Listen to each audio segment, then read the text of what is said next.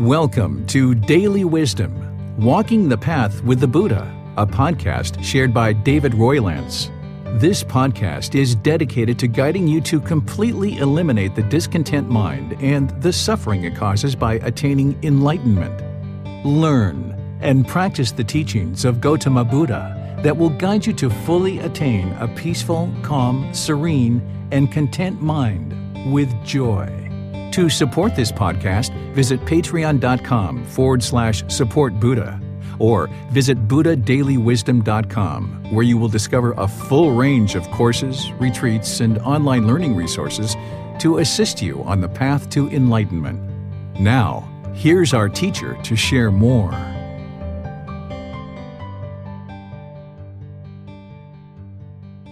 Okay, I'll get started by just welcoming all of you guys. Good morning. Welcome. Sawadee Kap. Sawadee Kap. Welcome to all of you guys.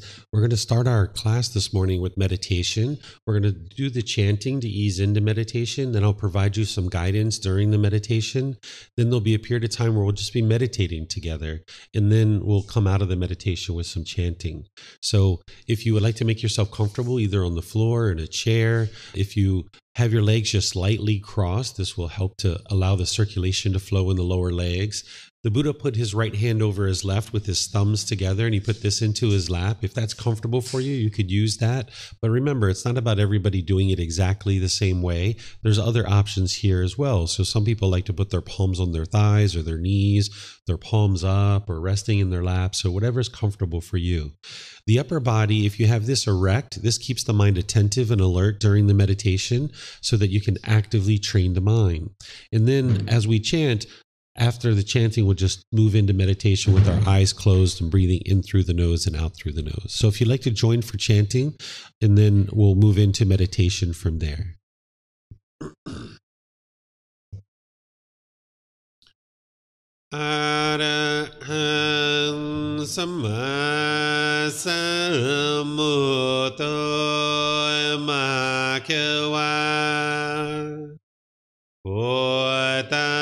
มาเควันหังอภิวาเตมิสวากาโตมาเควตาดัมโมดามังนามาสามี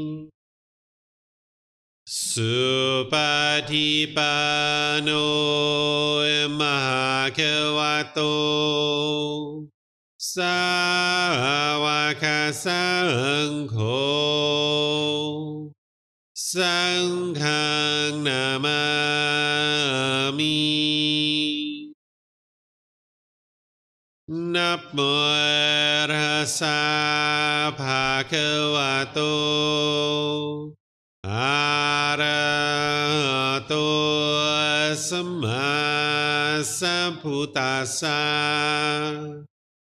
Nap Mô Rasa Bhagavato. Arahato Samha Samputasa Nap Mô Rasa Bhagavato. Arahato tô sâm ha sam phu ta sa Iti piso makawa arahang sammasambuddho vichacharanaṃ sammudo sekatoro kawitu anu tero purisa. Dhamma sati tawa manusnam Oto bhagavata Bhagavati Okay, with the lower body and hands and arms comfortable, in the upper body erect, just close the eyes and start breathing in through the nose and out through the nose. Here you're just looking to establish the breath.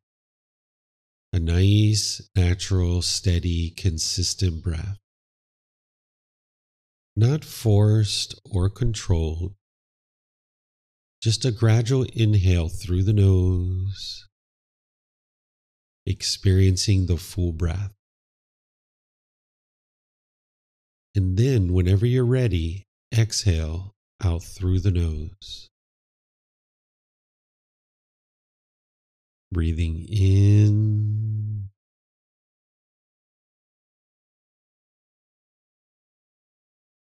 and out.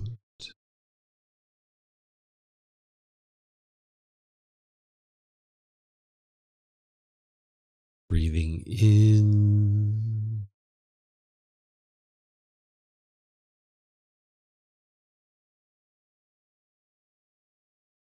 and out.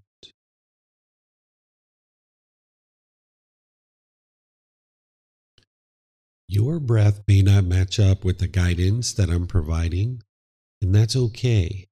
This is your practice. I'm just here for guidance.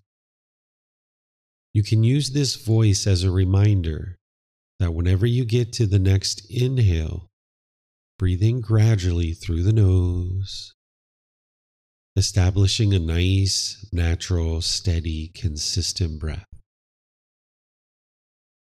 And then, when you're ready, exhale out through the nose. Breathing in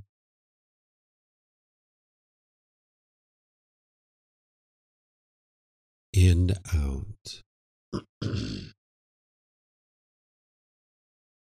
Breathing in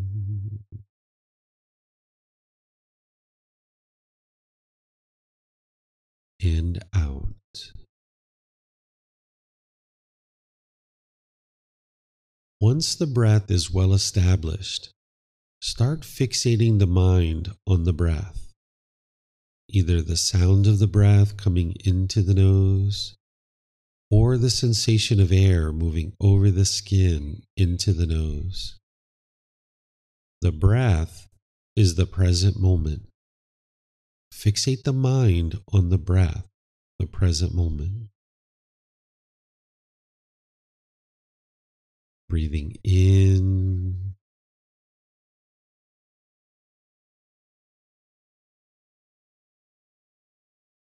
and out.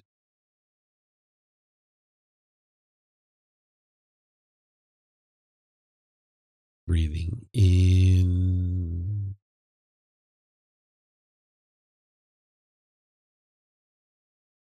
and out.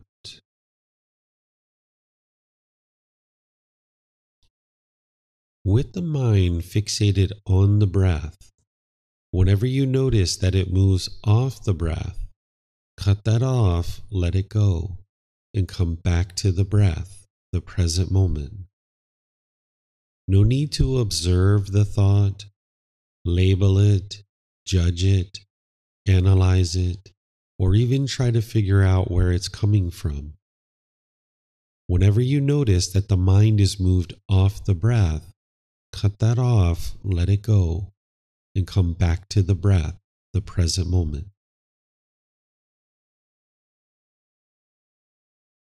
Breathing in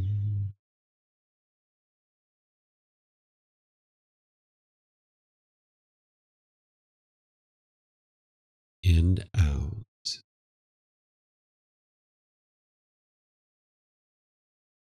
Breathing in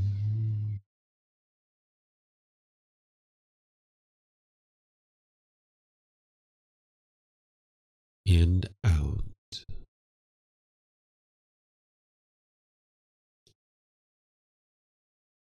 I'm going to be quiet now and let you do this work of focusing on the breath cutting off and letting go anytime the mind moves off the breath. You have nowhere to go. There's nothing to do. No one needs you right now. This is your time to focus on the breath. Breathing in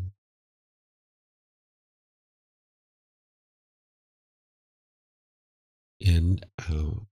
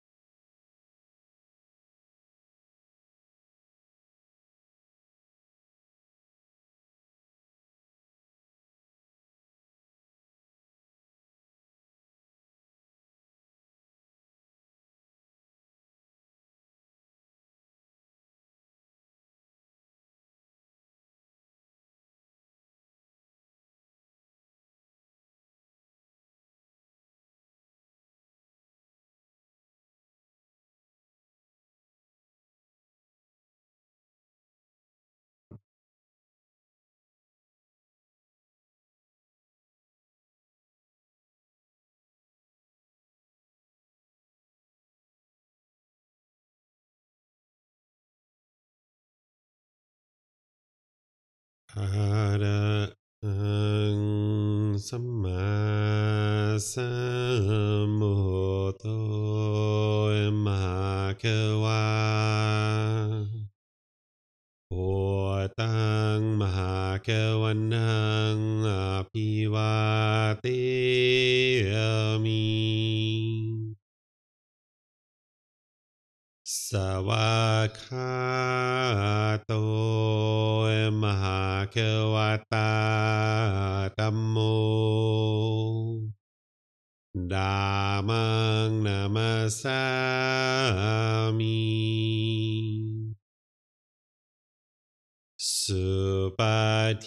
ปันโนมหาเควโต สาวกสังโฆสังฆังนามามิ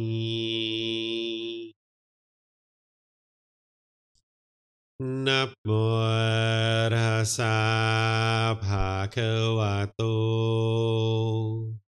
อะระหะโตสั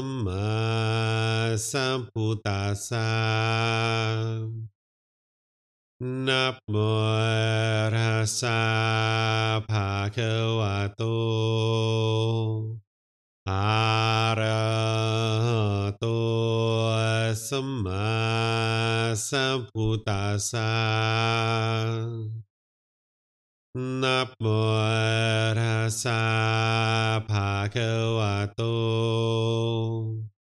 อะระหะโตสัมมาสัมพุทธัสสะ นับโมรัสสะภะคะวะโต อะระหะโตสัมมาสัมพุทธัสสะ อิติปิโสมหาเควา อะระหัง Samma Sambuddho Vicha Charanang Sambuddho Anu Kawito.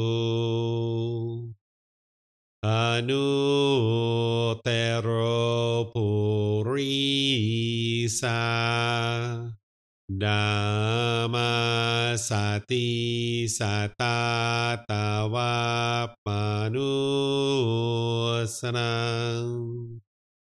Oto bhagavati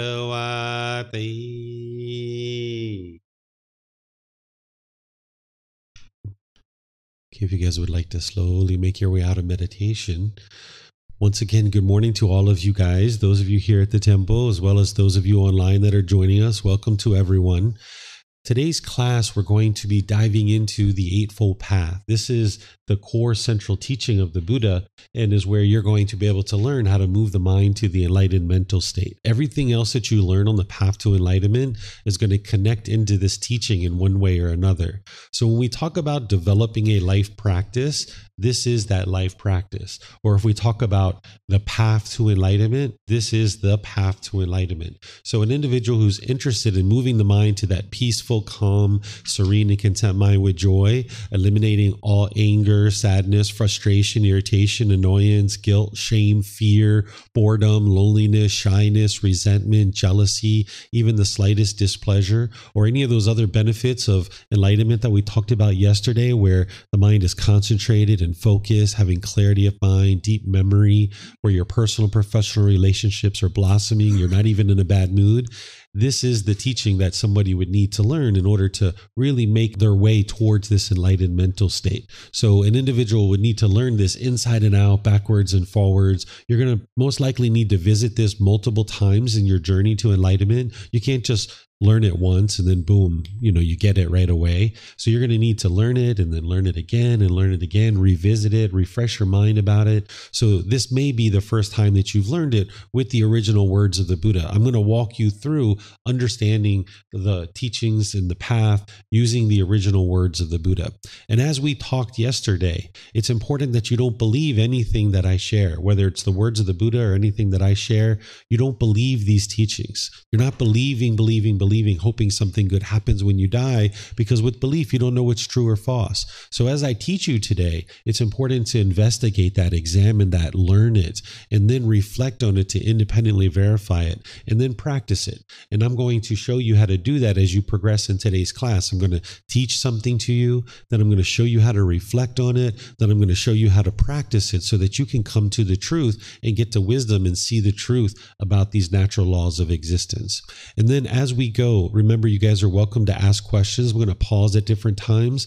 Those of you guys here at the temple, if we could use the microphones in the white bowl, that way the folks online will be able to hear us. And then those of you guys that are online, you can ask questions through Facebook, YouTube, or Zoom. Or in Zoom, you can electronically raise your hand and ask any questions or follow up questions directly. So the Eightfold Path is organized into these eight factors that you're learning each one of these factors and then you're dialing them in closer and closer. It's organized into three categories or three sections wisdom, moral conduct, and mental discipline. The way that I think about the Eightfold Path is I think about them as eight individual dials. If you had a speaker system and you were trying to get a better and better quality sound out of these speakers, you would dial these eight dials in closer and closer, kind of refining it as you go to get a better and better quality sound out of these speakers. And the same thing is true as these are like eight dials to the mind that you're dialing these in closer and closer to be able to get a better and better quality mind so that you can optimize the performance of the mind. This is what's going to help you eliminate those pollutions that we talked about yesterday that this path is going to provide you the guidance that you need to actually eliminate all those pollutions. And as you're lifting those pollutions out of the mind, this is where you see the focus, concentration, clarity, deep memory, and those discontent feelings diminish and then ultimately are eliminated from the mind because the mind is no longer polluted by those 10 fetters that we talked about. So I'm going to walk you through each one of these steps, helping you to understand. And we're going to take a break as we get going as well, because this is what we'll be spending the entire morning discussing. So the first thing is right view. This is the very first step of the Eightfold Path. And here's the words of the Buddha on right view. He says, In what monks is right view? It is, monks, the wisdom of discontentedness, the wisdom of the cause of discontentedness, the wisdom of the elimination of discontentedness, and the wisdom of the way of practice leading to the elimination of discontentedness. This is called right view. So, what he's doing here is he's pointing to one of his other teachings. He's pointing to what's called the Four Noble Truths, because the Eightfold Path is this core central teaching that everything else integrates into. And there's other places in his teachings where he teaches what the Four Noble Truths are. From this line below, this is just the top section of the Four Noble Truths, where I'm helping you to build confidence that yes, what he's talking about with right view is the Four Noble Truths. So you can see that connection very clearly.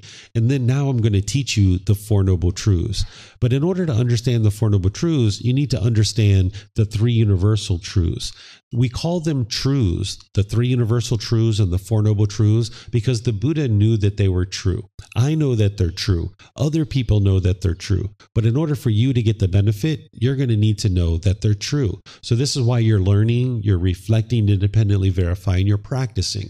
So these are like building blocks to be able to help you understand the Four Noble Truths. So I'm going to walk you through the three universal truths first, helping you to understand those through learning, reflecting, and practicing.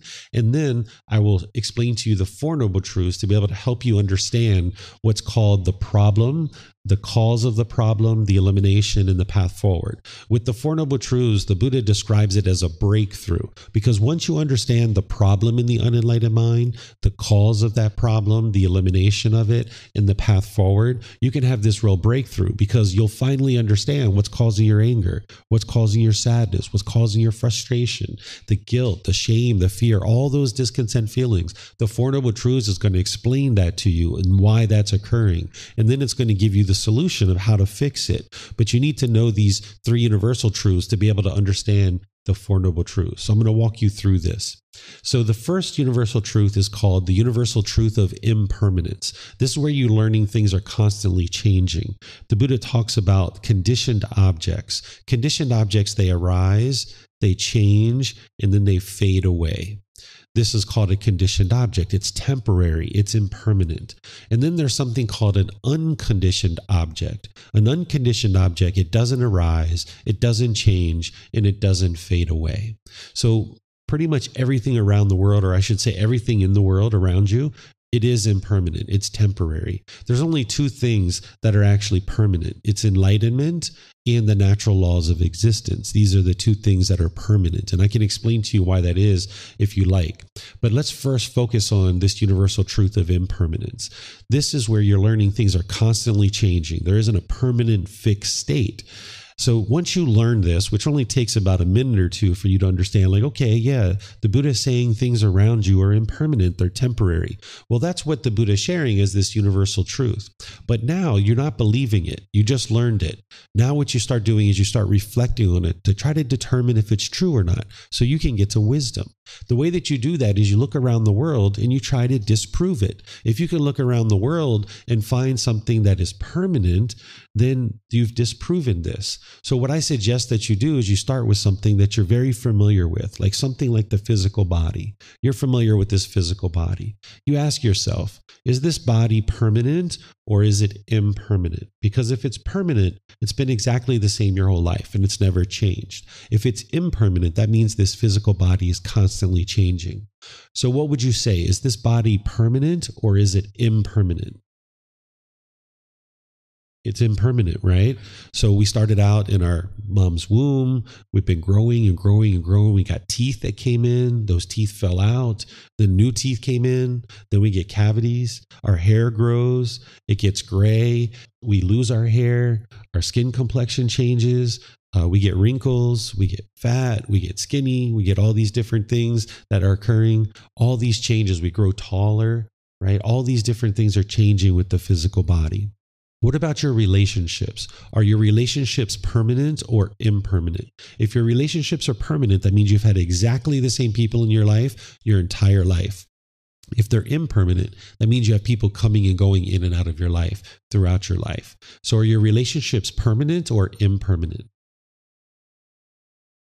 Are you guys saying impermanent? Is that what I'm hearing? Okay.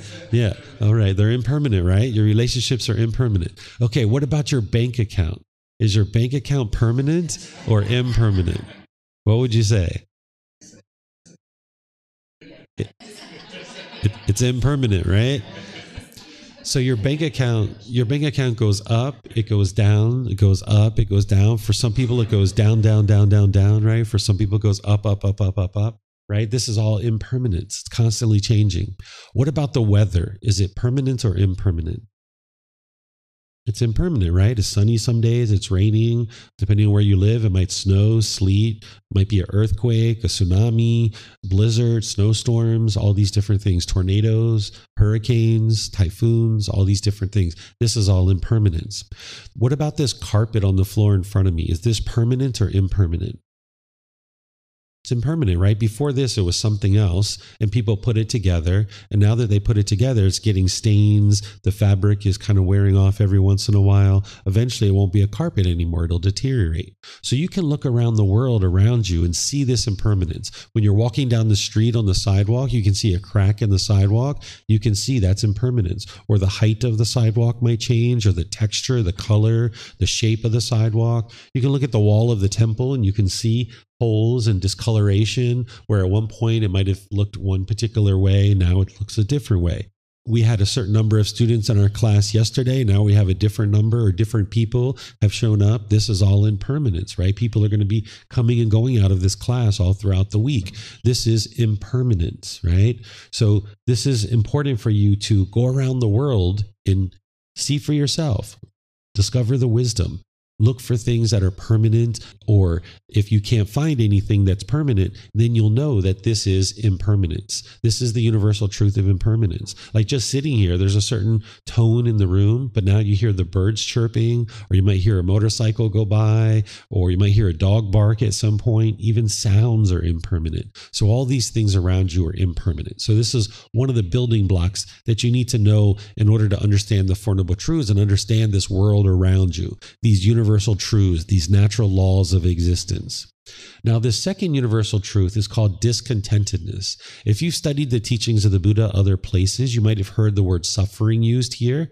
I don't use that word suffering, and I'll explain to you why in a moment, but let me explain to you what this universal truth is.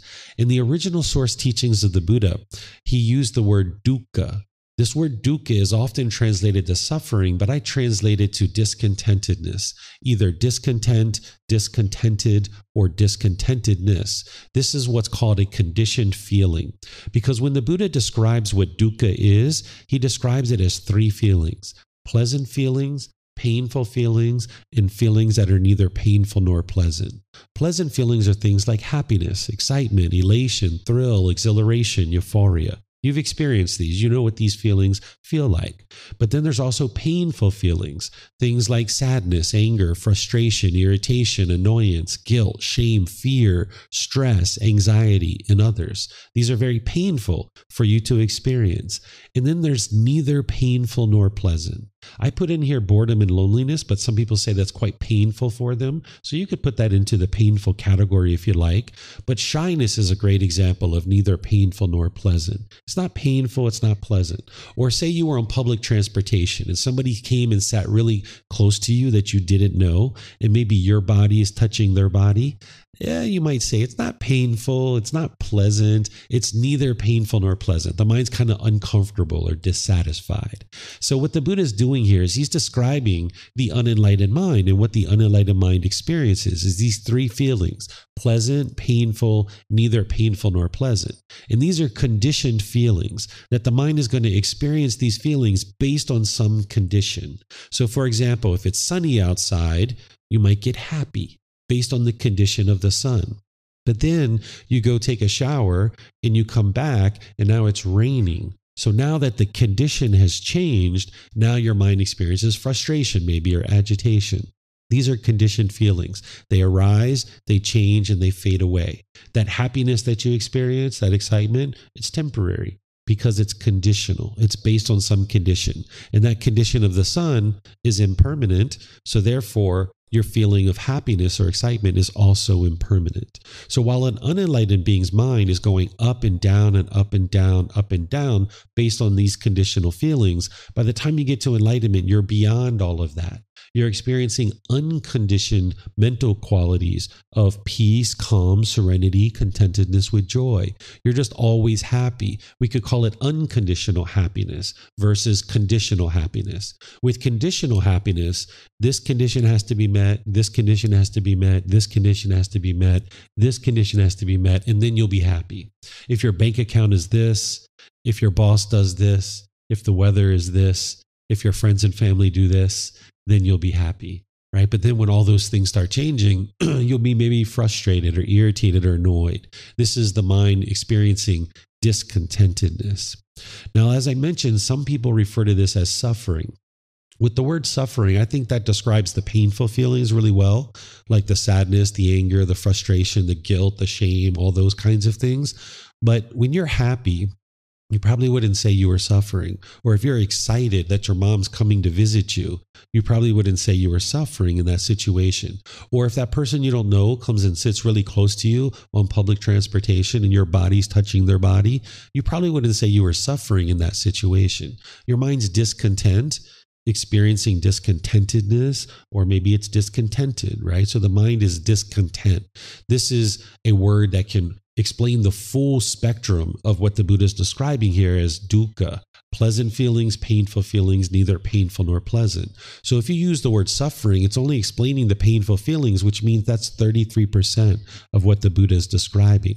So you would be missing 66% of his teachings on this important topic. And if you're missing 66% of a teacher's teachings, how would you ever be able to get to the ultimate goal of enlightenment? So if you use the word discontent, discontented, or discontentedness, this will help bring your mind to a better understanding understanding of what the Buddha is teaching here. And remember, the enlightened mind is beyond all of these conditional feelings. In the unenlightened state, it can only be happy if these conditions are met, which means the more things that the mind wants it's going to hinder it from experiencing happiness. There's only going to be limited situations where the mind can be happy. But by the time you get to enlightenment, the mind is just always joyful, always happy, unconditioned joy, unconditioned happiness because it's beyond these conditional feelings. The mind is forming its inner feelings based on some condition, which you're going to understand more when we get to the Four Noble Truths. Now there's this third universal truth. The third universal truth is called the universal truth of non self. This is the solution to what we were talking about yesterday with personal existence view. Personal existence view is one of the fetters, one of the taints, one of the pollutions of mind, one of those defilements. What personal existence view is, is where the mind is clinging to this body and or this mind thinking that this is who you are there's a certain self image that the mind is clinging to, a certain self identity that it's clinging to, thinking that this is you.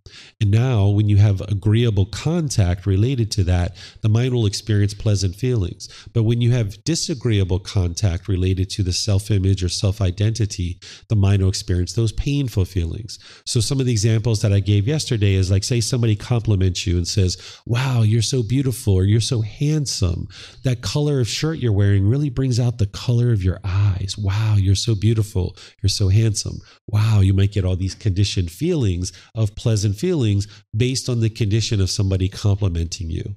But then it's only a matter of time before somebody says something degrading and disparaging. You can't control what other people say or what other people do. So someone's probably going to say something degrading about this physical appearance at some point. And if you think that this physical appearance is you, this self image is you, now your mind's going to be sad or angry or frustrated and that situation. So your mind's going to be shaken up by this. Or say that you spill some spaghetti sauce or chocolate ice cream on your clothing. Now you're not being perceived in the world the way you want to be perceived. So now the mind can be shaken up by that, feeling embarrassed in a social situation. Or if you look in the mirror and you see a wrinkle or a gray hair or a mole or a pimple, or uh, you're starting to lose your hair or you get a little bit of fat here and there, if you think that this body is you, now, when you see something that's disagreeable to you, your mind's going to end up in those painful feelings. And then the same thing is happening with the self identity. The mind is oftentimes clinging to a certain culture, certain ethnicity, certain nationality, maybe your sexual orientation, maybe your job or your occupation, thinking that this is who you are. Maybe a role like I am a boyfriend, I am a girlfriend, I am a husband, I am a wife. And now, when your mind's clinging to these things, if you experience agreeable contact, you'll get pleasant feelings. If you have disagreeable contact, you'll experience the painful feelings.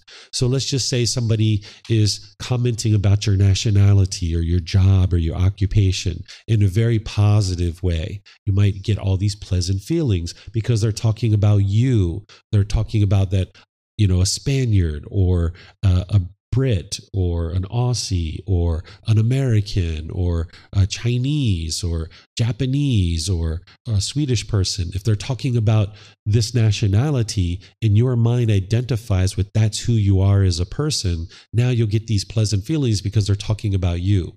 But remember, you can't control what people say or what they do. So now you might be at a restaurant and two tables over, they're degrading or disparaging people from your country. And now, if you identify with that's who you are as a person, your mind will be shaken up by that.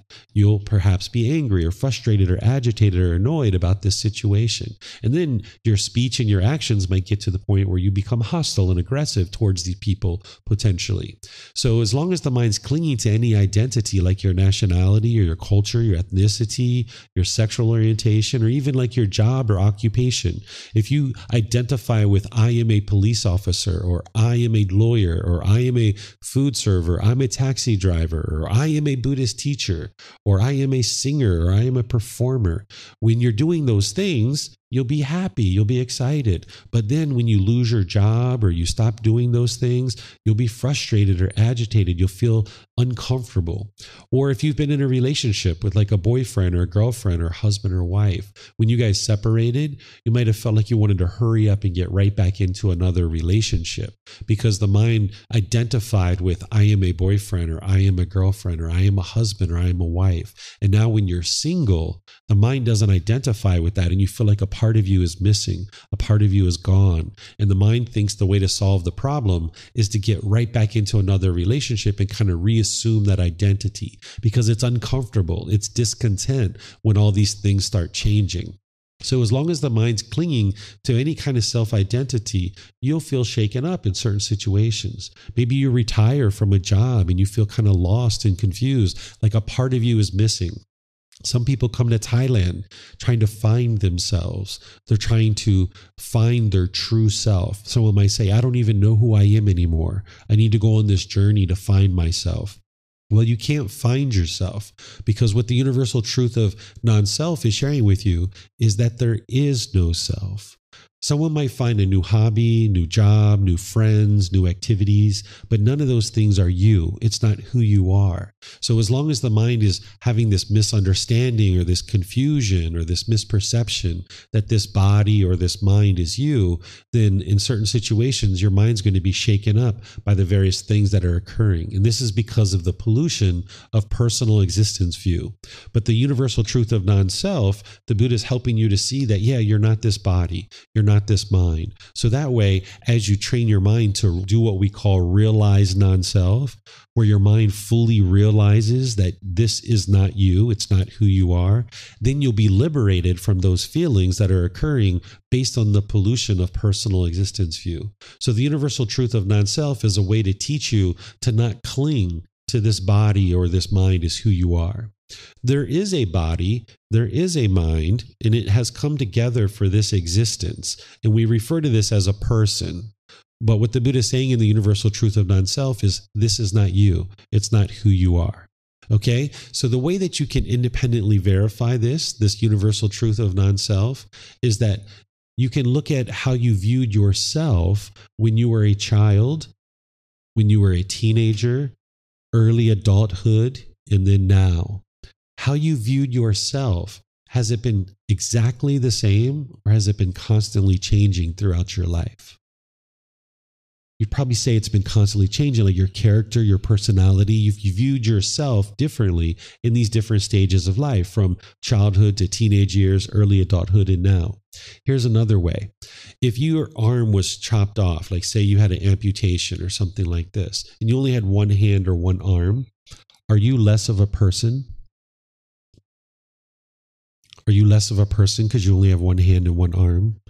I see some of you guys shaking your head. No, no. So intellectually, you know that this body is not you, right? Because if I ask you the question, if you're less of a person when you have one hand and one arm, and this body is you, you would say, yes, I'm less of a person but you're not less of a person. You just have less use of a hand and an arm. So intellectually, you understand that this body is not you, but the mind is still confused and it's having misunderstanding that this body is you. So, in the situation where somebody compliments you about the physical body or says something degrading or disparaging, with this confusion, the mind gets frustrated and agitated and annoyed in these various situations. Here's a third way that you can independently verify it point to yourself. Where are you? Can you point to yourself? Okay, Rasmus is pointing here. Okay, you're pointing here. Yeah, this is kind of common. People will either point here or they'll point here. So, what are you pointing at when you point here? What's true reality? What are you pointing at? What are, what are you pointing to? You're pointing to a shirt right? You look at it very clearly, right? Like, what's true reality? What are you actually pointing to? You're pointing to a shirt, right? So let me take off this shirt figuratively. And is this you? If this shirt that's hanging up here, is this who you are? Are you that shirt? No. Okay. So let's throw away the shirt. Someone might ask, Where are you? Someone might point again. What are you pointing to? To skin, right? There's skin there. Okay, so if we took off the skin and we held up the skin, is that you? Is that who you are? The skin? Are you the skin? No, you're not the skin, right? Okay, so let's throw away the skin. Now, someone might say, Where are you? And then you point again. And now you've got muscle tissue, you've got bones, you've got organs and fluid, got all these different things in there. Is any of that stuff you? Is that who you are as a person? Is that you? No, none of that's you. But the mind is confused where it thinks that this is you. And that's the challenge that the unenlightened mind has that it's clinging to this body, thinking that this is you. But if you look at this and dissect it, you can see that it's not you. It's not who you are. And you need to gradually train your mind to do what's called realized non self. And that's what I taught on Sunday in our group learning program. For those of you guys that were here, I taught you how to realize non self. And that takes time. There's certain training that you need to employ to be able to get to that point. You can't just learn it just here and then ultimately you know snap your fingers and realize non-self if you were at a restaurant and there was someone two tables over commenting about your nationality, your culture, your ethnicity, your sexual orientation, maybe your job or occupation, you'd probably get angry or frustrated right now. But through gradual training, you can realize non self and get to the point where you just understand that, okay, that's that person's opinion, and you're not going to allow your mind to form inner feelings based on what other people are saying. Right? Because that's just their view, their opinion. They're not really talking about you because there is no you here right? These are just things that we have there's this body, there's this mind, but it's not you. Okay, so this is how you independently verify the universal truth of non self. I forgot to mention to you how to independently verify the second one. The universal truth of discontentedness, the way that you independently verify this is you understand these three types of feelings of pleasant feelings, painful feelings, neither painful nor pleasant. And if you understand that the Buddha is describing the unenlightened mind here, well, you know that your mind is unenlightened. So you ask yourself, is this describing what you experience? Do you experience pleasant feelings, painful feelings, neither painful nor pleasant? Is there any feeling that you experience that doesn't fit into one of these three categories? This is how you independently verify that, yes, this is universal truth. He's universally describing what the unenlightened mind experiences. So, this is the way that you can learn these three and then you can independently verify them. So, now what I'm going to do before I move on is open up to any questions that you guys have. Whether you're here at the temple or you're online, you can ask any questions that you like about any of these three universal truths. Yes, ma'am. If you wouldn't mind passing the mics around. So I just have a question about the suffering. Mm-hmm. The the neither painful nor pleasant. No, the mind's still experiencing what somebody might refer to as suffering. So the word suffering, in my opinion, describes painful feelings because when you're sad or frustrated or agitated, guilty, feeling shameful, fearful, you might say you're suffering in those situations if there's stress or anxiety. But if you're experiencing pleasant feelings, or the neither painful nor pleasant feelings like shyness or displeasure, you probably wouldn't say you were suffering in those situations. So, a better word that represents all three feelings and fully describes the unenlightened mind is either discontent, discontented, or discontentedness. This describes the full spectrum of what the Buddha was describing. So, one of the challenges that we have with the teachings that have been shared in the world is that people are translating them in a way that doesn't accurately represent what the Buddha taught. So the vast majority of the world, when they're translating from Pali to English, are using suffering. But there are a few people who use the word discontent, discontented, or discontentedness because we understand it more fully represents what the Buddha was describing. Because if you only understood the suffering, and that's what you're trying to get rid of, which is the painful feelings, then you miss the understanding that the pleasant feelings are part of the problem, the conditioned pleasant feelings. Because if you allow your mind to get a conditioned pleasant feeling, it's only a matter of time before it gets the painful feeling. So I'll give you an example. Like, say you get a brand new job and say you really chased after this job, you really wanted this job really a lot. It has the great salary, great office location, wonderful coworkers, great mission for the company. And now you're so excited you got this job. You're so happy. Oh, I got the perfect job. Well, now, five years later, maybe the company goes out of business. And now you're sad. Now you're frustrated. So if you don't identify with that this pleasant feeling that you acquired five years earlier is the reason why your mind's in the painful feelings, then you wouldn't be able to solve the problem because the way that you solve the problem, which I'm going to explain to you here in a moment, is you ensure that the mind doesn't get those conditioned pleasant feelings. Because if you allow the mind to get those conditioned pleasant feelings, then when that condition is no longer there, it's going to end up in the painful feelings. So when you get the job, it's like, oh, perfect. I got the job. Yes, excellent. Let's go do this job. But then you already know it's impermanent. This job is impermanent. It's going to end at some point. But if you get so excited about it, then it's going to end up in the painful feelings at some point. So by understanding discontent, discontented, or discontentedness, you can understand that part of the problem is those conditioned pleasant feelings because if you allow the mind to do that in any number of situations it's going to ultimately end up in the painful feelings so you can't just eliminate the conditioned painful feelings you need to eliminate the conditioned pleasant feelings and the neither painful nor pleasant because when you clear all that conditional experiences out of the way then you can get to the unconditioned joy and the unconditioned happiness where your mind doesn't need any condition to be met in order to be joyful. So if you get that job, wonderful, great, I got the job. But if you don't get the job, hey, that's fine too. There's other jobs as well. I'll find another job. No big deal. Right? So that's what you would like to get to, where your mind can just always be happy. Yes, that's what we're going to talk about here in a moment. Yep.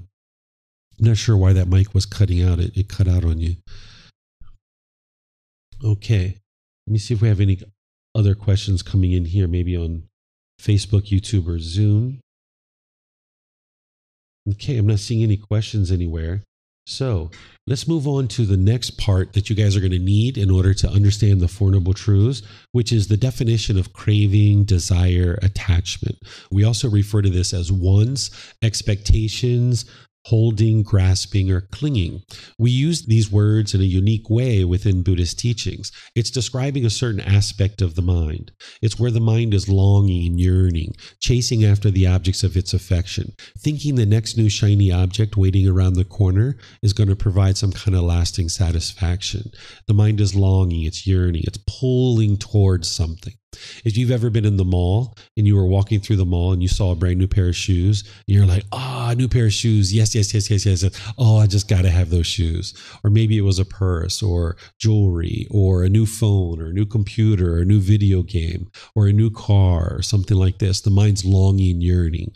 This is the craving, desire, attachment. You guys know what I'm talking about?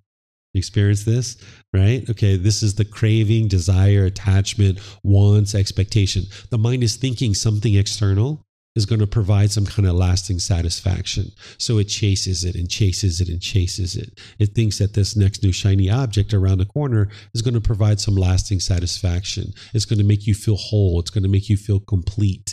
So the mind chases after it. So these are the building blocks that you need in order to now understand the Four Noble Truths. This is where you can have a breakthrough to understanding what's causing these discontent feelings. So here I'm going to do the same thing where I will teach you to help you learn, I will help you reflect, and then I will teach you how to practice. So the first noble truth is explaining the problem in the unenlightened mind. It's explaining that everyone that is unenlightened will experience discontentedness. Those are those conditioned feelings that the mind's going up and down, up and down. The pleasant feelings, and then a period of time you're going to go to those painful feelings, and then neither painful nor pleasant. You might have some peacefulness here and there, but ultimately the mind's going to end up agitated or annoyed about something. This is the problem. The first noble truth is explaining the problem that unenlightened beings experience.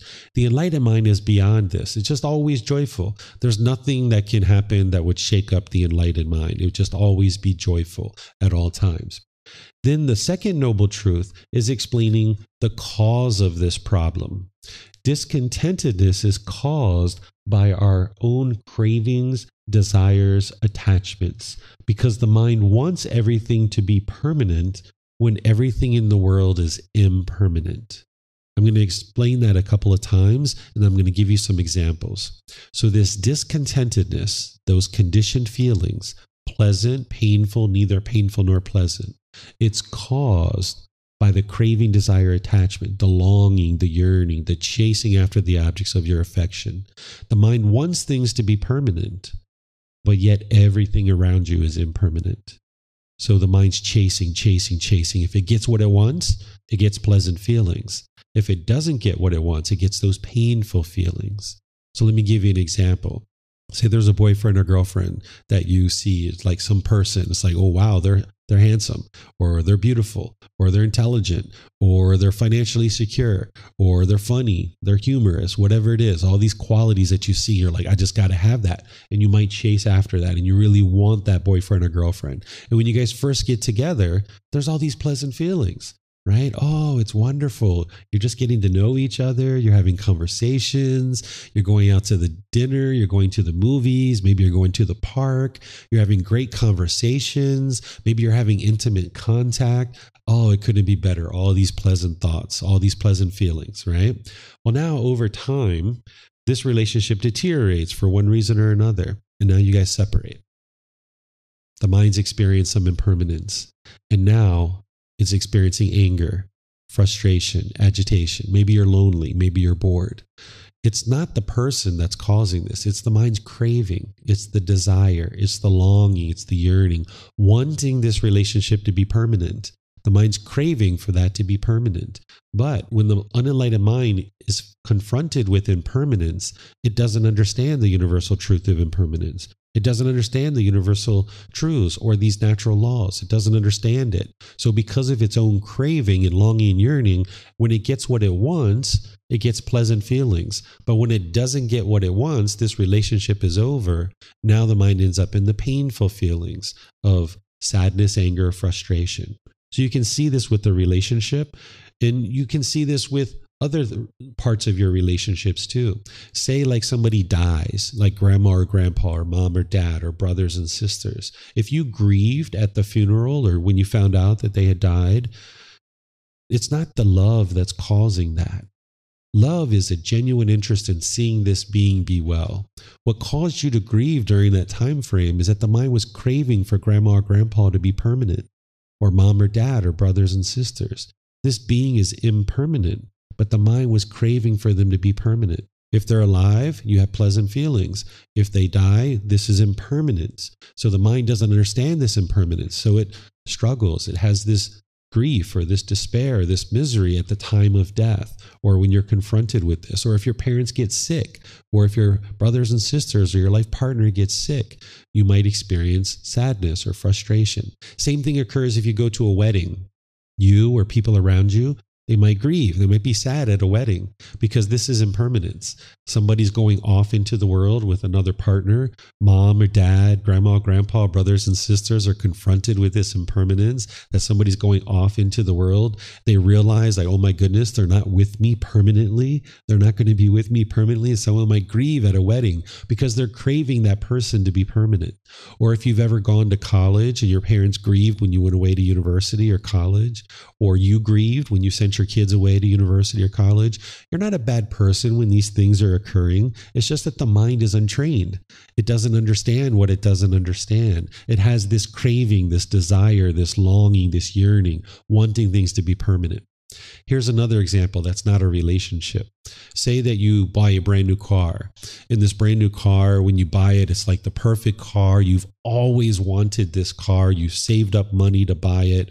You got this shiny red sports car, maybe with a convertible. I don't know, whatever your favorite car might be. Imagine that car, right? And now you get all these pleasant feelings from purchasing this car. Maybe you're driving through the neighborhood, people see you, you look so successful. Wow, look at them. They got a new car. Wow. But now you park it at a store, you go inside and you come out and there's a scratch on the car. Oh my goodness, you might be so frustrated or agitated. Who scratched my car? Right? Well, it's not the scratch that's causing you to be frustrated. It's not even the person who scratched your car. That's not what's causing you to be frustrated. What's causing the frustration is the mind's craving permanence. It's wanting this car to look permanently beautiful. But this car isn't permanent. The paint's going to fade, it's going to chip, the tires are going to need to be changed, the upholstery is going to fade away. As long as your mind's craving permanence, your mind will be shaken up in that situation. And what the unenlightened mind does when it experiences these painful feelings is it falsely attributes those painful feelings to somebody else. And now, what the unenlightened mind will do when it misunderstands the problem is it will push people away.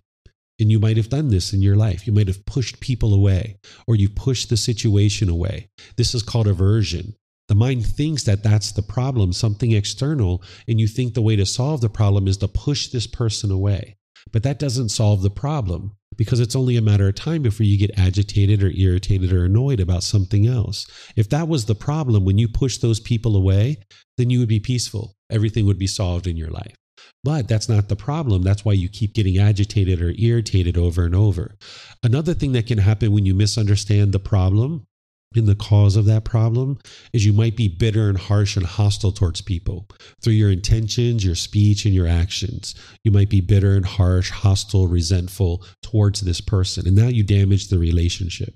Or the third thing you might do when you misunderstand the cause of the problem is you might try to put your expectations on somebody and try to control somebody to do things your way. Because the unenlightened mind doesn't understand that it's craving, it's having these desires. And what the mind's trying to do is it's trying to force these people to do things your way. And the mind thinks if I can just get things done my way, everything will be perfect. I'll get those pleasant feelings and everything will be great. But as long as you're pushing people away, you are being bitter and harsh and hostile to people, and you're putting your expectations on people, you're not actually understanding the real problem, which is within your own mind. And putting expectations on people is not going to work because there's 8 billion people in the world, and you can't train 8 billion people to do things your way. It's just not possible.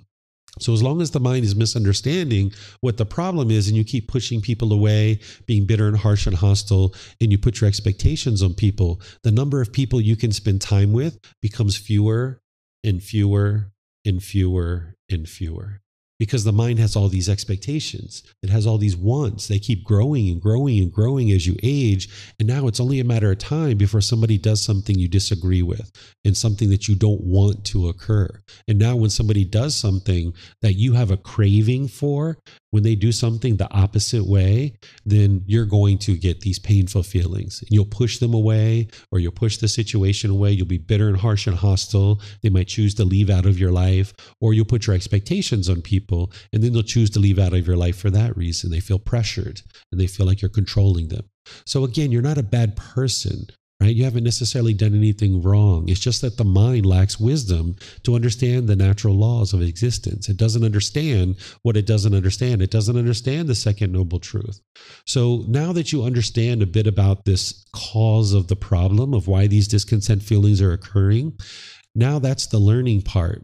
Now let's do the reflection part where you can independently verify this for yourself.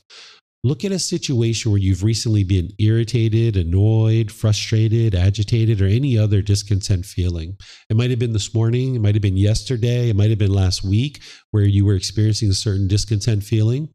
Now, at that time, you might have been trying to blame somebody else. That's what the unenlightened mind does, right? It can't be you, right? It has to be somebody else, right? That the mind's ego is going to try to blame somebody else for the problems that you're experiencing. But now, with these fresh eyes, with this new wisdom that I just shared with you, look at that same situation, whether it was this morning, yesterday, last week, where you were agitated or annoyed or other discontent feeling. What was it that your mind wanted? There was something your mind wanted that it didn't get. And when you didn't get that thing, then your mind became agitated or annoyed or angry or sad or some other discontent feeling. So you can look at this and you can independently verify it for yourself. But if you're having trouble seeing that, let me know. When we get to the question period, let me know what your questions are because I can help you see it. Sometimes students ask me, David, you know, I, I went to work the other day and I came home and my wife had this craft project all over the house and I instantly got frustrated. Because what I'm sharing with you guys is that your mind's causing your own discontent feelings. That's what I'm explaining to you. And this person came home and they're like, How did I cause my own discontent feelings in this situation? I got frustrated. I got irritated. I wasn't even there. My wife had everything all over the house. It was a wreck when I came home. She had her craft project everywhere. How did I cause my own frustration? I was like, Well, when you left for work, the house looked one way and your mind was craving for it to look that way permanently. And then when you came home, it looked different than it did when you went to work. This is just impermanence. Your house can't permanently look that way. And when you came home and you saw this impermanence, your mind didn't like it. You were craving permanence. And just like your house can't permanently look one particular way, this craft project that your wife has all over the house, that's not permanent either. She's going to put it away at some point. and maybe you even help her to put it away.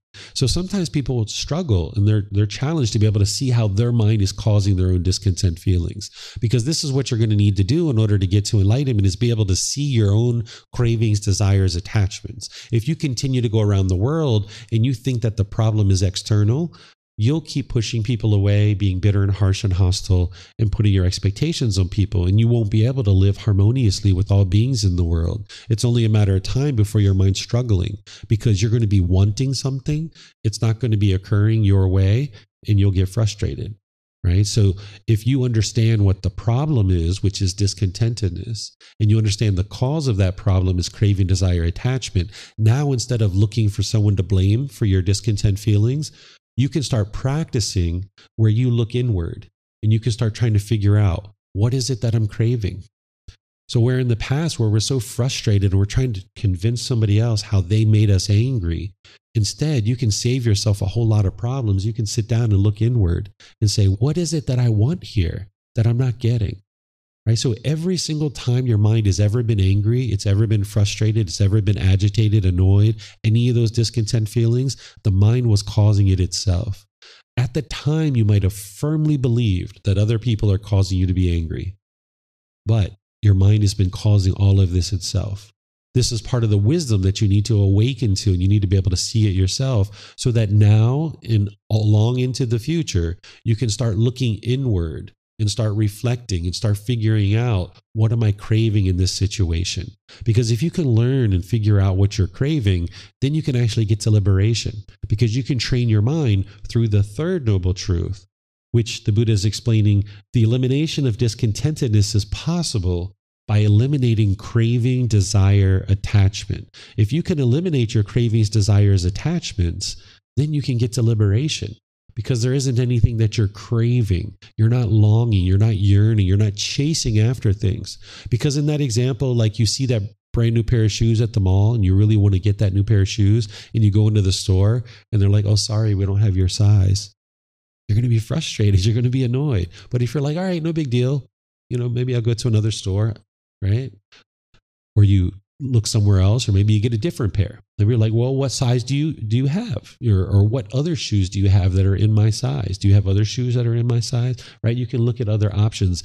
A enlightened being is going to be a problem solver. They're going to be able to solve problems very easily. So if you can eliminate your cravings, desires, attachments from the mind, you can liberate the mind from these discontent feelings, and you can independently verify the third noble truth. Because in that situation where you are in a relationship with somebody and you ended the relationship or they ended the relationship and you were frustrated or agitated or annoyed, you experienced those discontent feelings until you got to the point where you were like, you know what? If he wants to be with another person, so be it. I don't care. Let him go. Or her, right? If she would like to be with someone else, okay, so be it. Let them be. And you let them go out of your mind. And then you got to peace and you're like, all right, I'm fine with this. No big deal. Let them go. So when you train your mind to let go of these cravings, desires, attachments where you're not holding on, you can get to liberation. So what's helping you to do that is in the fourth noble truth, the eightfold path. The eightfold path is the complete, perfect solution. The Buddha is helping you to understand the training that you need to employ in your life to train your mind to let go. And some of the tools that the Buddha teaches, you've already been exposed to. The breathing mindfulness meditation is training your mind to let go. That breathing mindfulness meditation that you learned a little bit yesterday and then you did today, and you're going to really learn this afternoon. When I do the afternoon session, I'm going to walk you through and teach it to you in detail. It's training your mind to let go. The goal of that meditation isn't to eliminate your thoughts, it's to train your mind to let go. And then there's a practice of generosity that trains the mind to let go as well, which you're going to learn all these things as part of this course.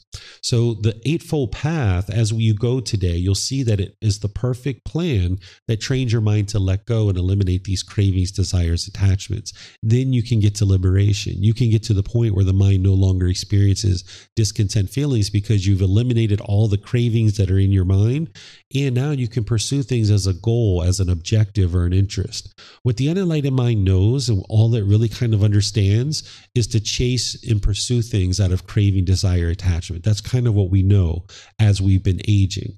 But also, if you're on this other side of the spectrum where you just didn't care about anything and you didn't pursue career goals or objectives, you wouldn't be peaceful and joyful there either. So if you chased after a boyfriend or girlfriend, or you chased after more money, or you chased after a career or a bigger car or a bigger house, you're ultimately going to end up in discontentedness. But if you never attended to the things that you needed in life, you wouldn't be peaceful and joyful there either because you wouldn't have the basic necessities to sustain your life.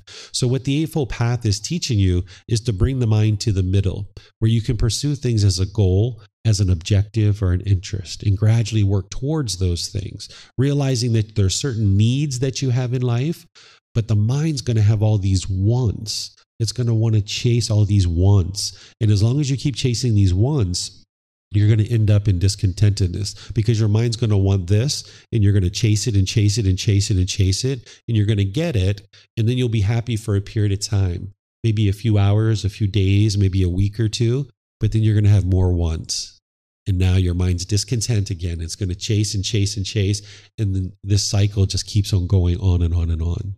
So this is explaining to you the problem which is discontentedness the cause of that problem which is craving desire attachment.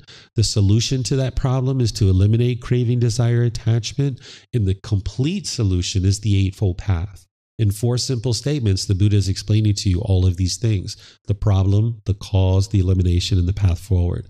And now you can experience this breakthrough where now, once and for all, you understand what's causing your mind to be discontent. And now the rest of the path is going to focus you on how to now train the mind to now get to this liberation. But this is a foundational step to be able to help you to establish what's called right view.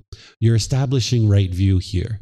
What wrong view would be is to blame other people for your feelings and your emotions. If you have wrong view, you'll continue to blame other people or something external for why you're feeling the way you feel. But if you establish right view, then you understand that it's your own mind that's causing these discontent feelings. And that's where you can get to real liberation. Because when you understand what the real problem is, then you can actually implement the solution. But as long as you don't understand the problem, you'll continue to go around being confused and having misunderstanding, and you won't be able to actually solve the problem. So that's why this is the first step, because it's helping you to identify what the real problem is in the mind, the cause, the elimination, and the path forward. This is the foundation. So, do you guys have any questions on this step? Yes, ma'am. So, um, I'm not sure why that mic's going in and out like that. Yeah, I don't know if it needs new batteries. There are batteries there. Maybe try the other mic. You guys have, probably have to switch the batteries around. There you go. Okay.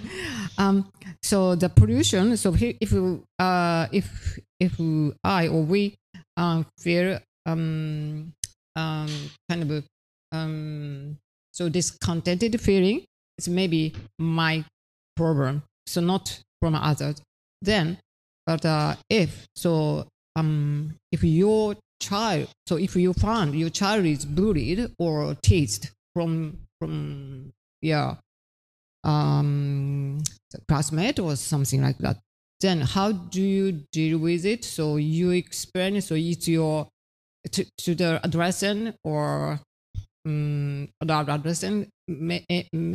Anyway, so those young people so sometimes it's uh, they might encounter those situations, and then so you found oh, so my my child so um faced those kind of um fettered or uh, situation. So how uh, as a parent how we have to or should explain or help to um, children not sure I understand your question 100%. Sorry.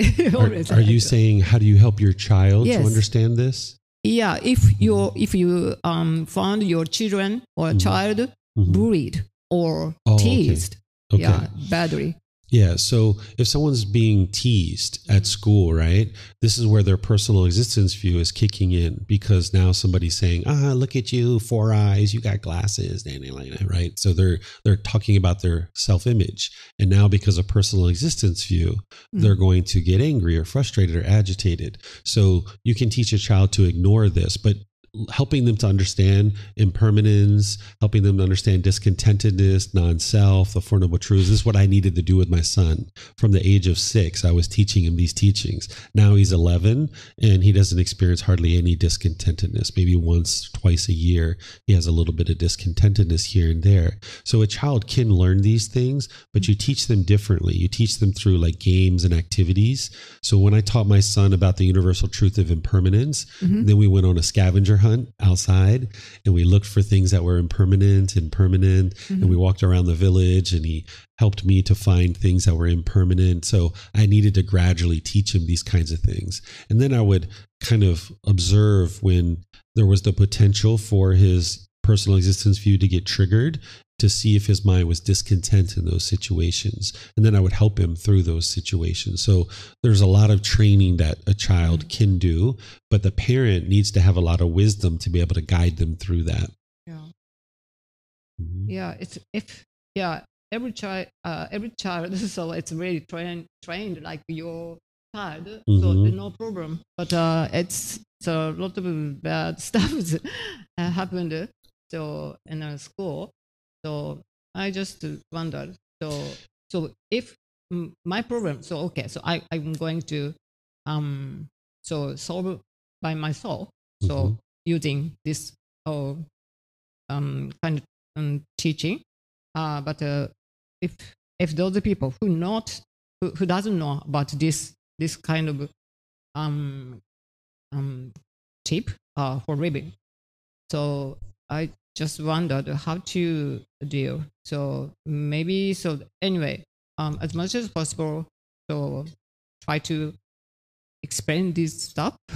Yeah, you can sit down with a child and you explain it to them and, and you talk to them little by little, like nice little lessons. There's other classes that I teach Mhm. about how to teach children. I've actually recorded it before.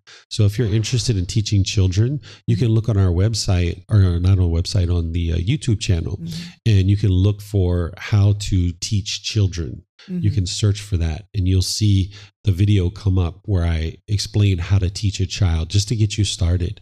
And then when I teach children's retreats, which I taught one last week, you can see how I teach children through games and things like this. You know, they're not going to be able to sit down in a four hour day to learn these kinds of things. So you do it in little small bits and pieces and you do it through games and activities. Mhm.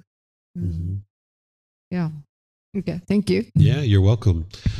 Now, earlier I was mentioning about this microphone wasn't working, and I and I kind of mentioned I'm not sure why, but I think you guys know why this microphone's not working, right? Impermanence, right? The Buddha explains what's going on in the world around us, right? Even the microphones, right? And when you log into your computer and you can't get into your Facebook or Instagram, that's impermanence, right? Or or sometimes you you try to work with your computer and it just doesn't work. This is impermanence. Or sometimes your phone. So when you're sitting there being frustrated and agitated that your computer's not working, it's just impermanence. And as long as you have a craving for it to work permanently, when it's not working, you'll be frustrated and agitated. So you have a question, Mary? The lights on. Oh, there you go. You've probably calmed me down already, actually. But the last couple of days, I've been, I would say, agitated. The accommodation where I'm living is a mix of hotel and a hostel Mhm. um, with a lovely swimming pool. Uh, I'm fortunate, I've got a, a- room that's a balcony over the swimming pool. About two days ago, there's been a group of about eight to ten younger people. I'm hoping not going to take, I don't want to offend anybody in the respect of this, they do it. But every day and going into late into the evening, they're smoking cannabis and, and drinking a lot of beer. And then one, two, three o'clock in the morning, they're coming back and waking quite a lot of people up. So today I was actually going to complain to the owner of the property because there's a few people that, dis- that have discussed it. But should I, with what you're saying, should I just leave it? And because obviously my issue is I know it is illegal in public areas to smoke weed, um, but it's going into my room. There's children around the swimming pool, and it's I don't really know how to deal with it, but should I just leave it? And Sure. So, what the Buddha is teaching you is how to maintain your calmness and composure. And then, with that calmness and composure, you can come up with a wise decision of how to address any particular problem. Because there's so many different variables in any one problem, right? Like how long is your reservation for? Have you paid already? What's your income? You know, do you have uh, disposable income to be able to move to another room or another hotel or what is it, right? So each individual situation is going to have unique variables. So the way to solve it is going to be unique in each situation. But with your calmness and composure, without craving, desire, attachment, you'll find those wise decision making. So if you went to the owner, for example, and said, Hey, owner, you know, I really apologize. I need to talk to you about this. I really enjoy your hotel. This is a great place. I think what you guys have done here is amazing. I enjoy staying here and I'm booked in for the next one week. But I noticed that there's some people that are smoking weed in front of my room, and I'm, I'm wondering if we can come up with a solution to this. Is there a way for me to maybe move to a different room, or do you have another option, or is that an option to get a refund? You know, all these kinds of things. You could brainstorm that with them and figure out what the right solution is because each time there's different unique variables, but you'll be able to do that more readily and more wisely and have a wholesome outcome when your mind's calm. So the Buddha is here in the Four Noble Truths. He's not teaching you like what to do in any given situation. He's just explaining to you why your mind experiences discontentedness so that now you can maintain your calmness and you can get to wisdom. So like that example with the uh, the car, the scratch on the car.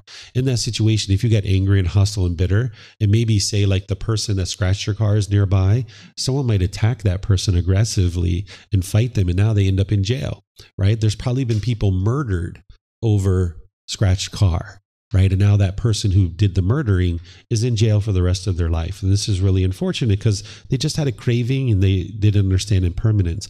But if you can maintain your calmness, maybe you look and you say, Did they leave a note? Oh, they didn't leave a note. Okay. Well, maybe I'll go talk to the security guards. Maybe there's CCTV that could help me to be able to figure out who did this.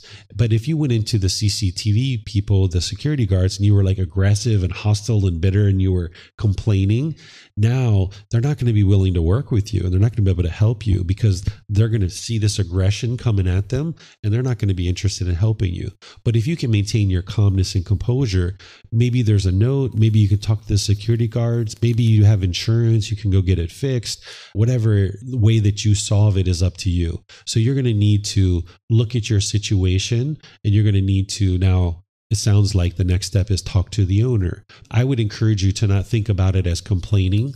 Change your perspective and think of it as I'm going to this person to try to figure out a solution. And this is the person that can help me to figure out that solution. But I'm going to maintain my calmness and composure as I talk to this person. And then the things that I'm going to teach you here in a moment about right intention, right speech, and right action, that's going to help you to be able to be better in that situation where you're talking to the owner or the manager. yeah, that's Mhm. Well, there's there's what's causing the mind to be discontent, and of course, you have a certain craving. That's why it's causing the mind to be discontent. But then there's also wise decision making. That if you need your rest and you're just not getting rest, and you're not feeling rested in the morning, you're going to need to get some sleep, right? But eventually, you will get to the point where you're not attached to sleep. Even sometimes people feel like when they wake up in the morning that they're grumpy because they didn't get sleep. But actually, it's not because of that. It's because they're craving a certain amount of sleep. So, an enlightened being could sleep for two hours, three hours, four hours, five hours, six hours. It doesn't matter. They'll wake up and they'll feel joyful regardless of how much sleep they've actually had. They won't be grumpy just because they only had maybe four hours of sleep or something like that. So, there's what's causing your mind to be discontent, but then you also need to be attentive to making wise decisions. But if you do stay in that situation, you can train your mind to eliminate your craving, desire, attachment, to wanting things to be a certain way. That's one of the ways to approach these kinds of situations. And that's where you need to decide for yourself what would be the most beneficial. Should I stay in this situation and train my mind to eliminate this craving?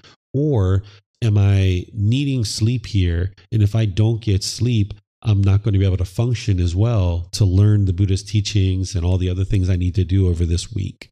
And that's what you would like to look at and make those decisions for yourself. And that's where you know all the variables about your income, your financial situation, your sleep, and where you'll be best prepared to make those kinds of decisions. And you'll do it better when your mind's calm. Mm-hmm. Looks like we have a question here on Zoom. Let me see. My eyes are not so good. I'm going to have to look here. Your eyesight's impermanent, right? Let's see. Uh, Miriam's asking how to avoid having people putting expectations on me without hurting them when I don't want to do what they want me to do. Should I just cut off the discontentedness and let it go and do whatever they expect? Because in the end, it's not that important to me. For example, they want to go out to dinner and I'm not really up to it but I could go without being upset, just not in the mood. Okay, let me put this back. So, when someone has expectations of you, that's their craving, desire, attachment. You can't stop them from attempting to put their expectations on you. All you can do is choose to not adopt their expectations as your expectations. This is one of the things that you'll see in your relationships because people don't understand right view, just like I told you, how the mind will either push people away, it'll be bitter and harsh and hostile, or put its expectations on people. People are going to be trying to put their expectations on you. They may have already been doing this, right? And if you keep adopting other people's expectations as your own cravings, desires, attachments, then what you're teaching these people is, yeah, keep putting your expectations on me. I'm going to do what you want me to do. And then when you do what they want you to do, they'll be happy. And when you don't do what they want you to do, they'll be frustrated or angry. And what you'll end up experiencing is you'll have a bunch of people that are tugging and pulling at you in different directions. And this is very unwise to adopt other people's expectations as your own. Instead, what I would encourage you to do is not to do what people are wanting you to do or expecting you to do.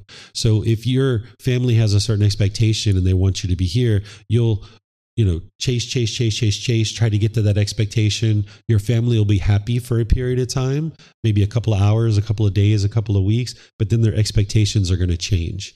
And now you're going to have to chase and chase and chase and chase that. And all you're going to be doing is chasing other people's expectations because you're adopting them as your own. So, in the example that you're providing, where somebody's inviting you to dinner and they're getting irritated, or you know they will get irritated if you don't go, in my opinion, it's better to not go because in that situation, if you don't go, you're helping them to let go of their attachment. And ultimately, if they choose to push you away, because this is something that an unenlightened being can do, that if they experience those painful feelings because you didn't meet their expectation, they might push you away then okay, so be it. This person isn't actually practicing true love where they're loving you as you are.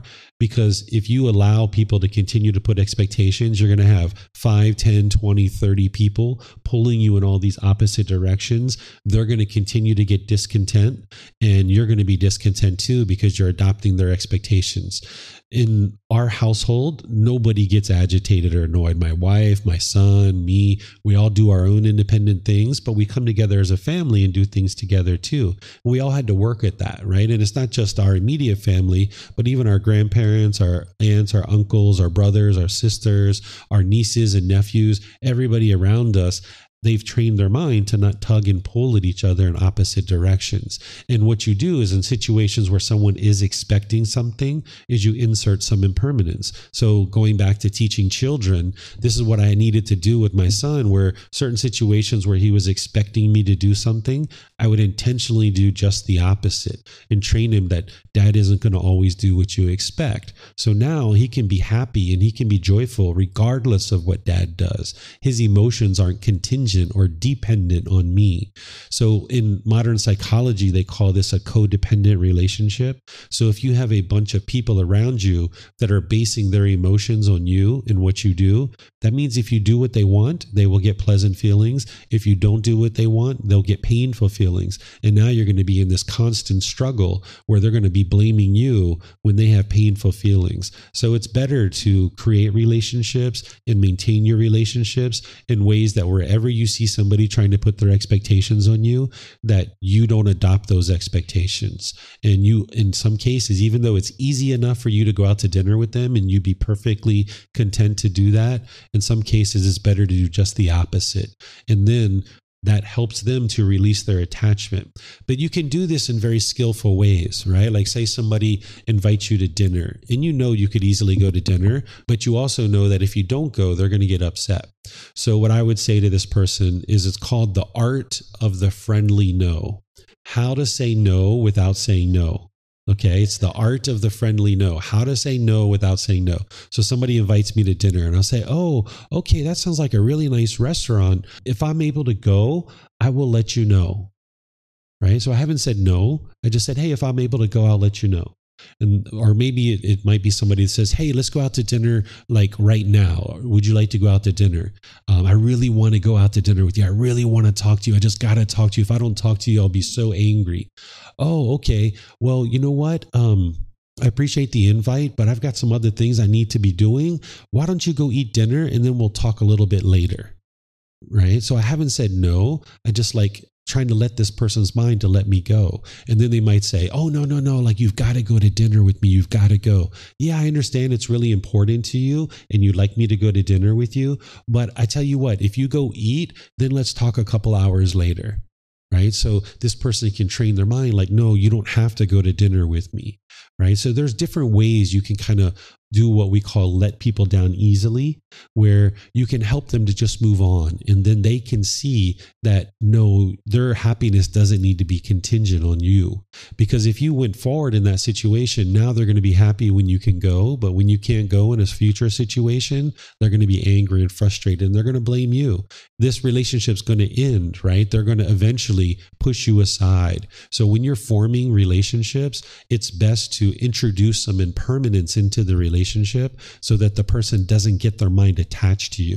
So if you're noticing people are sending you text messages, for example, and it's like one after another after another, or if you don't reply within like five minutes and they get angry and irritated, start putting more and more space in your text messages, like one hour, two hours, eventually one day, eventually two days where you don't reply to people. Because if you let people's minds grab at you and they get angry if you don't reply to them within five or 10 minutes, you're going to have a bunch of people that are doing that and you can't reply to people permanently within five minutes. Otherwise, you're going to be tied to your phone and you're going to be uh, attached to your phone. So, you would like to create this lifestyle where the people around you aren't tugging and pulling at you. So, where you see people tugging and pulling at you, introduce some impermanence, whether it's invitations to dinners or parties or text messages or phone calls or things like this. And there's creative ways that you can do this where you're using right intention, right speech, right action. Because one of the most loving and kind things that you could do for somebody is help them eliminate attachment, create an environment for them where they can let this go and then they won't be frustrated when you don't reply to them within five minutes or 10 minutes. And there's various skillful things that you can do like this. But remember, this practice is 100% focused on your mind.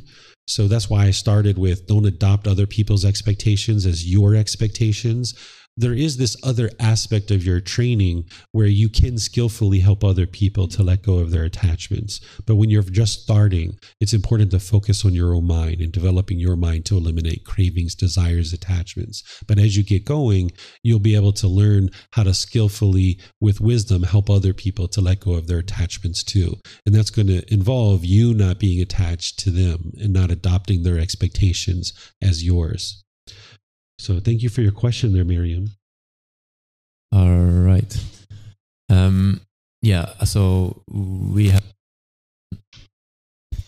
Hello. Yeah, we have spoken a little bit about this. So uh, I'm curious about my own craving, desire, or attachment. If you can help me unlock it a little bit. It's a little bit of a sort of macro, macro picture kind of thing where, yeah, the we talked about the energy or my energy about the engaging with the sort of the bigger system in the world and uh, yeah, come from sales and business uh, consulting in a way. And uh, uh yeah the willingness to sort of engage in that uh, system and uh, chasing chasing money and all those things. Um, yeah my own sales background a lot of sort of using NLP manipulation tactics and, and, and those kind of things. And you see a lot of that around in the world. And have a resistance to, to engaging in, in that uh, sort of behavior. Um, so, so what, what am I holding on to or desiring? The, the money part of it is that what you're Well, yeah, maybe part of it, and also the work uh, work part. Yeah. So so oftentimes if somebody has a certain career, a certain job, your mind can be craving this job to be permanent or maybe the the coworkers that are your friends you're maybe you're clinging to them and attached to them or the money or the title or the job location. There can be many attachments. It's oftentimes not just one. So the more intense your discontentedness the more attachments that you have there and the deeper held they are. So even though we call it craving desire attachment there's a whole spectrum here I call it a longing, and a yearning, so you can see this extreme part of it.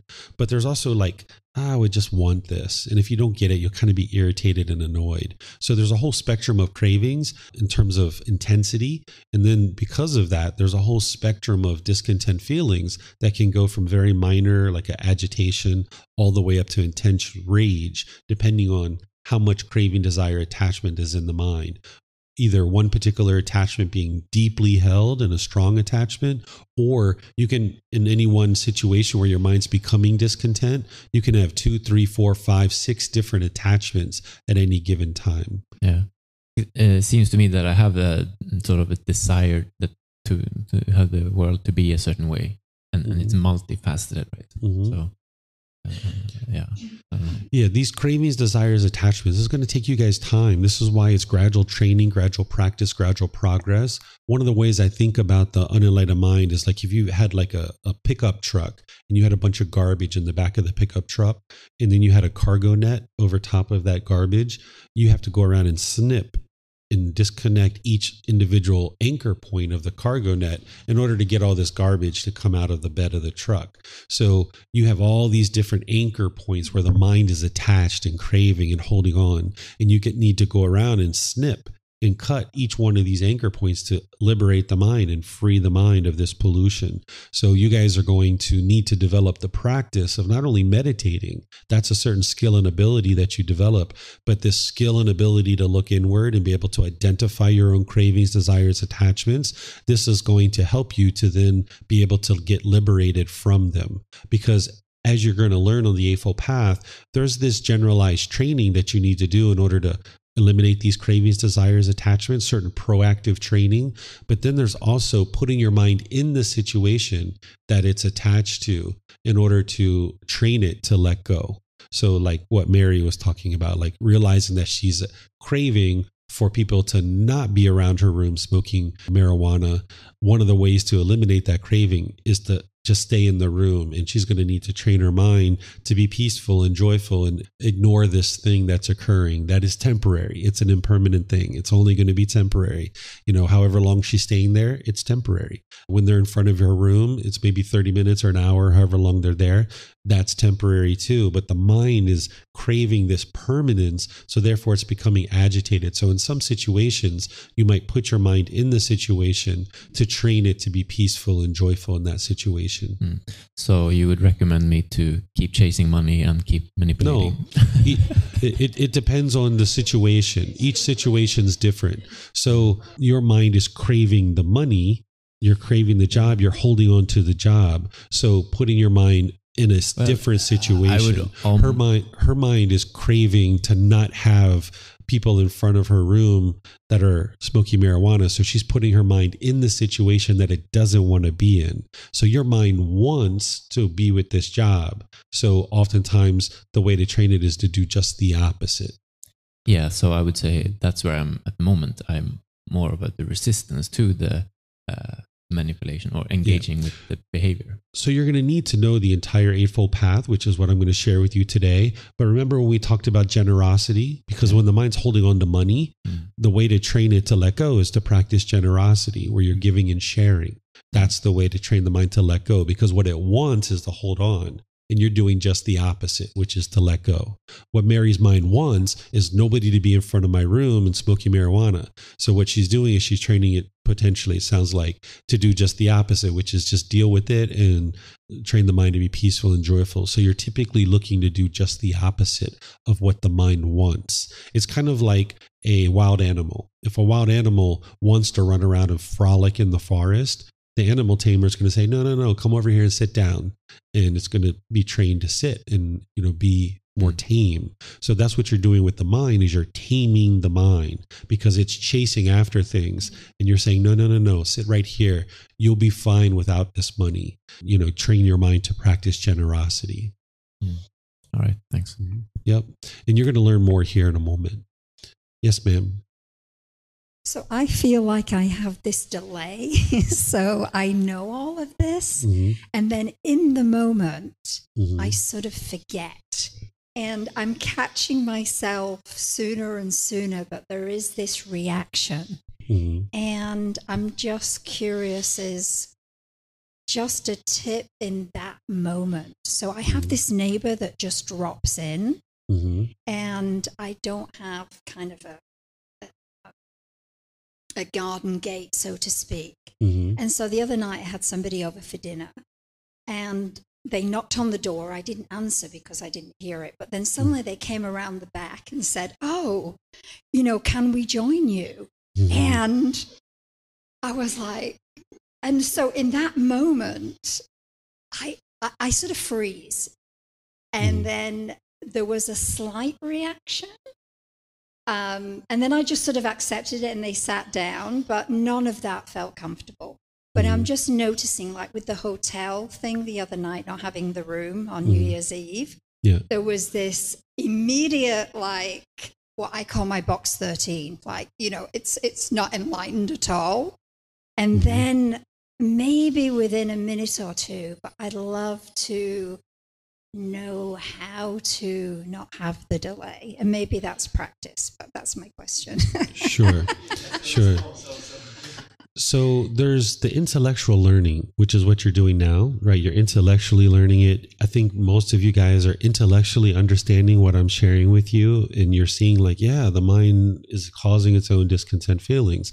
But then there's going out into the world and practicing it. And, and this is where the mind is oftentimes challenged and it's struggled. And that's the practice. That's developing your life practice that what I'm going to teach you on the rest of the Eightfold Path is how to proactively train the mind to get ahead of the curve because the unenlightened mind is like this fist that has this craving that's kind of marching forward and longing and yearning. And then you're kind of developing this life practice alongside like a parallel process.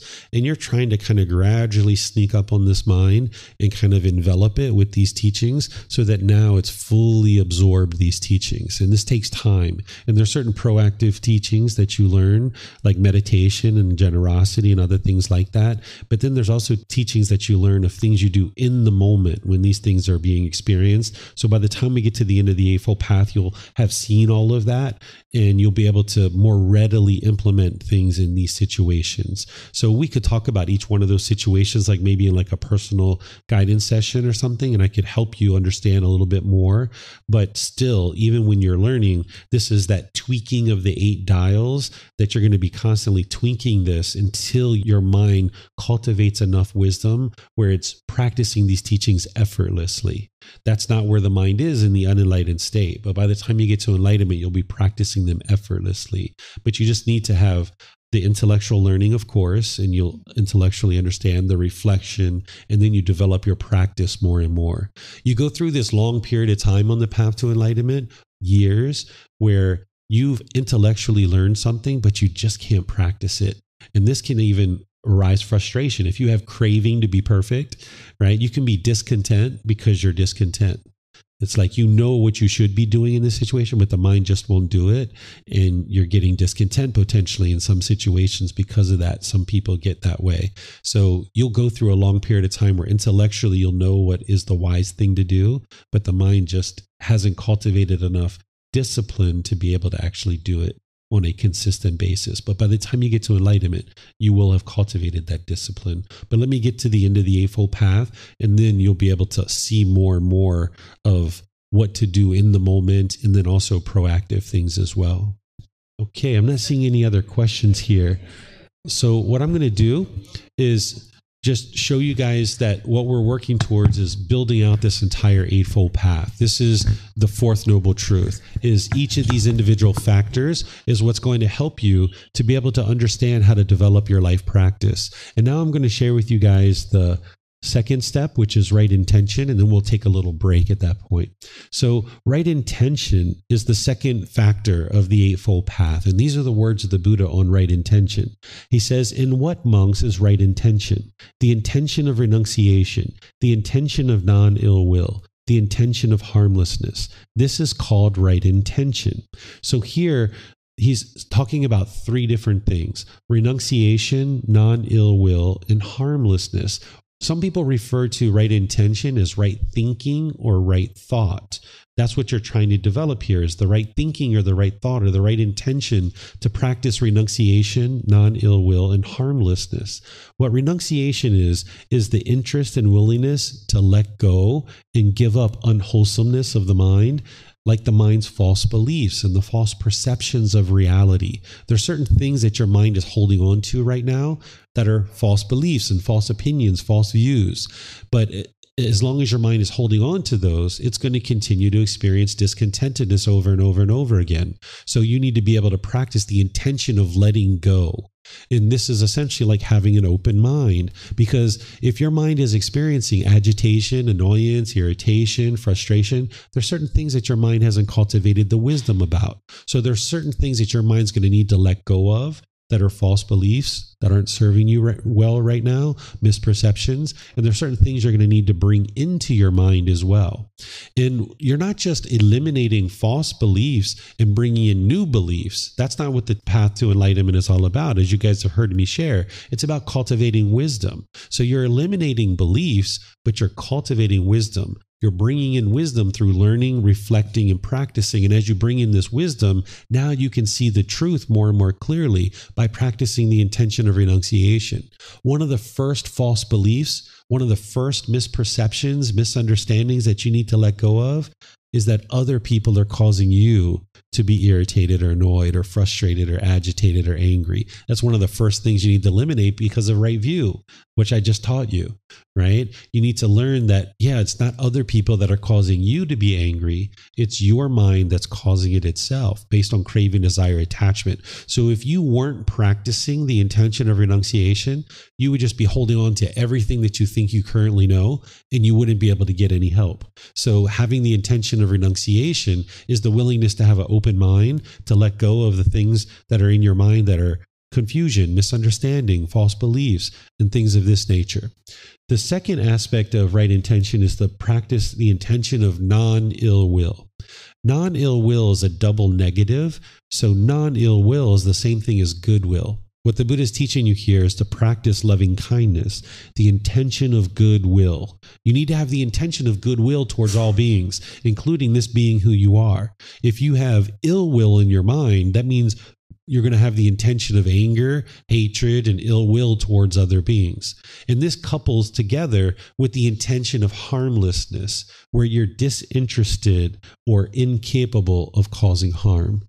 You're just not interested in causing harm to other beings. Because as long as you have the intention to be harmful, you'll put that harmful thing into the world, and now this harm will come back to you. So, by cultivating the intention of harmlessness coupled with your goodwill or non ill will, now you'll be interested in seeing all beings be well. You're not interested in causing harm to others. Because your mind doesn't fully know how to practice harmlessness yet, You'll still do things over the course of your life until you fully transform the mind that will be harmful to other people. But you need to start with the intention of harmlessness, where you're disinterested or incapable of causing harm to others. And you cultivate this more and more and more because what you're going to learn here after our break is as long as you're putting out harm, harm's going to keep coming back to you. This is the natural law of karma of cause and effect. So here with right intention, you're developing the intention of renunciation, of non ill will, and harmlessness. And this is what's going to help you to have the right thinking or the right thought to now build out the rest of the path. So just to summarize this, Right view is the Four Noble Truths, accepting responsibility for your own feelings, your intentions, your speech, and your actions. Oftentimes, we blame other people in the unenlightened state. When you get angry, you might blame mom or dad or brothers or sisters or other people. And this is just causing you difficulties in your relationships. You can't live harmoniously with all beings as long as you're pushing people away, you're being bitter and harsh and hostile, you're putting your expectations on people. And then, coupled with right view, which is the real foundation that you understand that your mind is causing its own discontent feelings so you can start looking inward now that one of the first things you cultivate in the mind is right intention which is the intention of renunciation non ill will or loving kindness and this intention of harmlessness and this serves as the wisdom section of the Eightfold Path. This gives you the foundation to now talk about the moral conduct that we're going to be discussing, which is where you're going to learn about the natural law of karma. The Buddha is not going to teach you rules and commandments. He's going to teach you this cause and effect. By improving your moral conduct, now you can experience improved results in your life. So, what I'm going to do here is I'm going to take a break. It's basically 11 o'clock. So let's get back together at 11.15 and i'm going to pick it up here with the moral conduct section and helping you guys to understand the rest of the entire path to enlightenment not only the moral conduct but the mental discipline as well. So for those of you guys online we're going to get back together in 15 minutes. For those of you guys here same thing. So i'll see you guys at 11.15 okay? Thank you for your questions and your interest to learn. We'll see you guys in a little bit Okay, I'm going to go ahead and get started again to continue us forward on the Eightfold Path here. We've already discussed right view and right intention, which is the wisdom section of the Eightfold Path. Now we're going to move into this moral conduct section with right speech, right action, and right livelihood. Whenever you're studying anything about moral conduct related to the teachings of the Buddha, it's important to always remember that what he's sharing with you is the natural law of karma, of cause and effect, or action and result. Sometimes when people study teachings like this, they look at them as rules or commandments or things like this this, or that maybe somebody's trying to force you to do something particular. But that's not what the Buddha is actually doing. He's exposing you to this natural laws of existence, namely the natural law of karma. He's showing you the cause and effect or the action and result, so that by you cultivating the wisdom on these natural laws, you will naturally make wiser decisions that produce wholesome results. And with a lack of wisdom, you're going to make unwise decisions that produce unwholesome results. So, what this natural law of karma is, just as an introduction, because on Thursday, I'm going to be going into it in detail, but just as a bit of an introduction, what the natural law of karma is, is this cause and effect or action and result. It's the results of your decisions. It's your life it's your decisions and your results. Everything you experience in life is a result of your decisions. The word kamma is the Pali word that is used in the original source teachings of the Buddha. If it translated to just one English word, I would use that, but unfortunately it doesn't. So I need to use this Pali word. Some people refer to it as karma. That's the Sanskrit version. It's the same thing, just a different language. It's not mystical or magical. It's not punishments and rewards. It's not about who's at fault or who's to blame. Literally just the results of your decisions. For example, if you're polite, kind, friendly, and respectful, people tend to be polite, kind, friendly, respectful to you.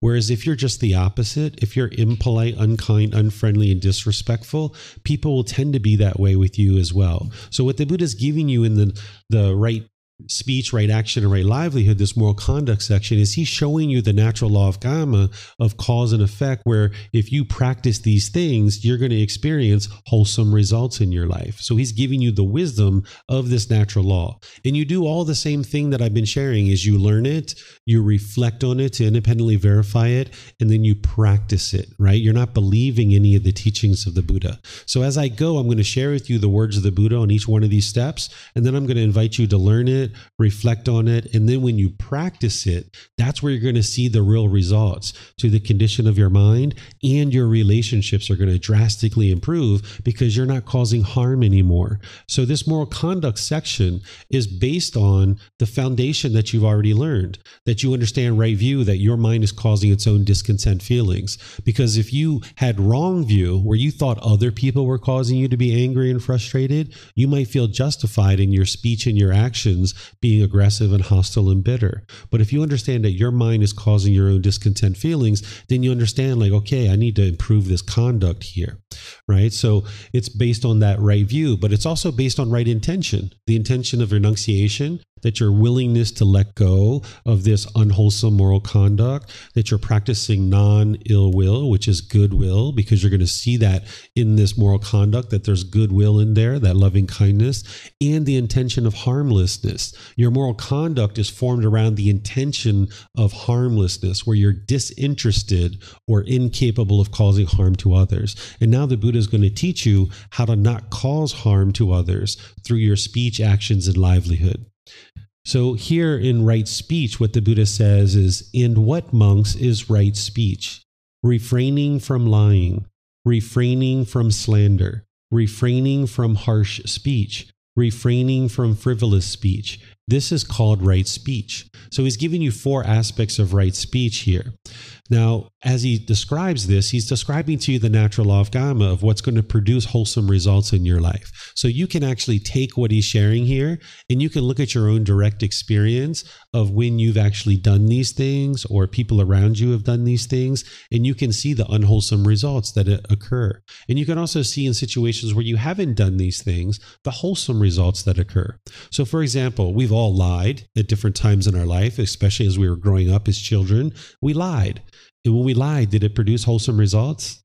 Absolutely not right? We always experience these unwholesome results as we lie in our life. Not only do you experience difficulties in your relationships when you lie, people don't consider you to be trustworthy and dependable. But if you've done a lot of lying, you know that your mind was kind of overactive, trying to figure out what did you say to one person versus what did you say to another person. And your mind's having to constantly sort that out and figure that out. So, how could you ever get to this peaceful, calm, serene, content mind with joy if your mind is obsessively having to figure out what did you say? Say to one person versus another. And if you're lying in your personal, professional relationships, those people are going to find out. They're going to discover it. And then they're going to not trust you. You're not going to be dependable and you're going to have relationships that are strained. So the Buddha is teaching you here about this cause and effect or this action and result of the natural law of karma that by eliminating lying, you will experience more wholesome results in your life.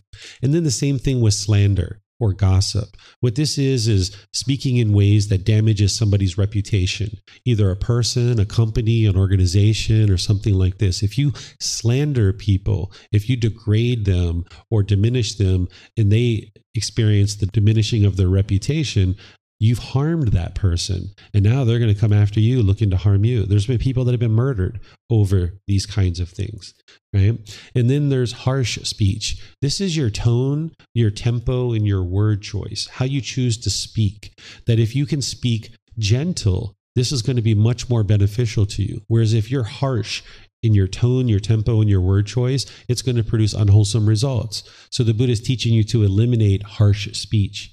And then he's talking about eliminating frivolous speech. What this is, is like idle chatter or unbeneficial, unpurposeful speech. If you've ever done this or you've known somebody that's done it, it's like yada yada yada yada yada yada yada yada yada yada yada yada yada yada yada yada. Ah, it's like broadcast. It's not a conversation. Someone's broadcasting to you or you're broadcasting to them. Whereas if you do this, you're going to be less influential in your career and in your personal life because you're just yada, yada, yada, yada, unbeneficial, unpurposeful talk. There's no real purpose behind it. So, here, these are the four aspects of right speech in the Eightfold Path eliminating lying, slander, harsh speech, and frivolous speech. And this might be a certain level of moral conduct that you need to work on depending on where you are in your current practice. Each person comes to the path to enlightenment with certain aspects of practice. Maybe you already you haven't been lying for maybe five years or 10 years. You haven't said any lies whatsoever. So maybe you've already got that one under your belt. But maybe some of these others you need to work on as you work on those and you start eliminating those, then there's a deeper teaching. Because remember, I mentioned how the Eightfold Path is this core central teaching, and all the other teachings kind of plug into it. There's this teaching called the five factors of well spoken speech. And this is going to get you to a much deeper level of practice related to speech. Here's what the Buddha is sharing with you about the five factors of well spoken speech. He's sharing that you should speak at the proper time. What you say is true, spoken gently, beneficial, and with a mind of loving kindness. What speaking at the right time is, is there's three aspects to this. The first one is that you're not interrupting people, right? Because you know that when people interrupt you, you don't like it. So if you are in conversations where you are constantly interrupting people, you're going to damage your relationships. That's the first aspect of it. The second aspect is speaking at the proper time is that your mind's ready to talk. Because if you're agitated, if you're annoyed, if you're angry, if you're frustrated, that's not the right time to talk. Because the only thing that's going to come out of your mouth is agitation, anger, hatefulness, and people are going to feel that. They're going to sense that, and it's going to damage your relationships. So make sure your mind is calm before you start talking. And then the third aspect of this is to make sure that the other person's mind is ready to talk. Like, let's just say you got a notice in the mail that you haven't paid your rent this month. Maybe you forgot to pay your rent, and you're going to get kicked out in three days if you don't pay your rent. Well, now say your life partner or your roommate comes home and they just got home from work and now you jump on them like oh my goodness we didn't pay the rent we're going to get kicked out if you did this kind of thing this is the wrong time to talk they're just getting home from work let them come home put their bags down get some water get some food maybe you ask them hey is this a good time to talk about something important and maybe they say sure what do you got right? And then you share it with them. Or maybe they say, you know what? It was a really hard day at work today. Can we talk about this tomorrow? And if you don't have craving you should be able to delay your conversation. Because if you talk about it today or you talk about it tomorrow no big deal right? You can still solve this tomorrow. You got three days to pay this right? And nowadays the way to move money around it's pretty quick and pretty easy to pay things right? So this speaking at the right time is ensuring that you're not interrupting people that your mind is ready to talk and that the person you're talking to that their mind is at the right time to talk. If it's not the right time to talk then just don't talk. That's why it's the first one. The buddha listed these things in order for a reason. So you need to make sure it's the right time to talk. The second one is the same thing as the core central teaching here in the eightfold path which is ensure everything you say is the truth.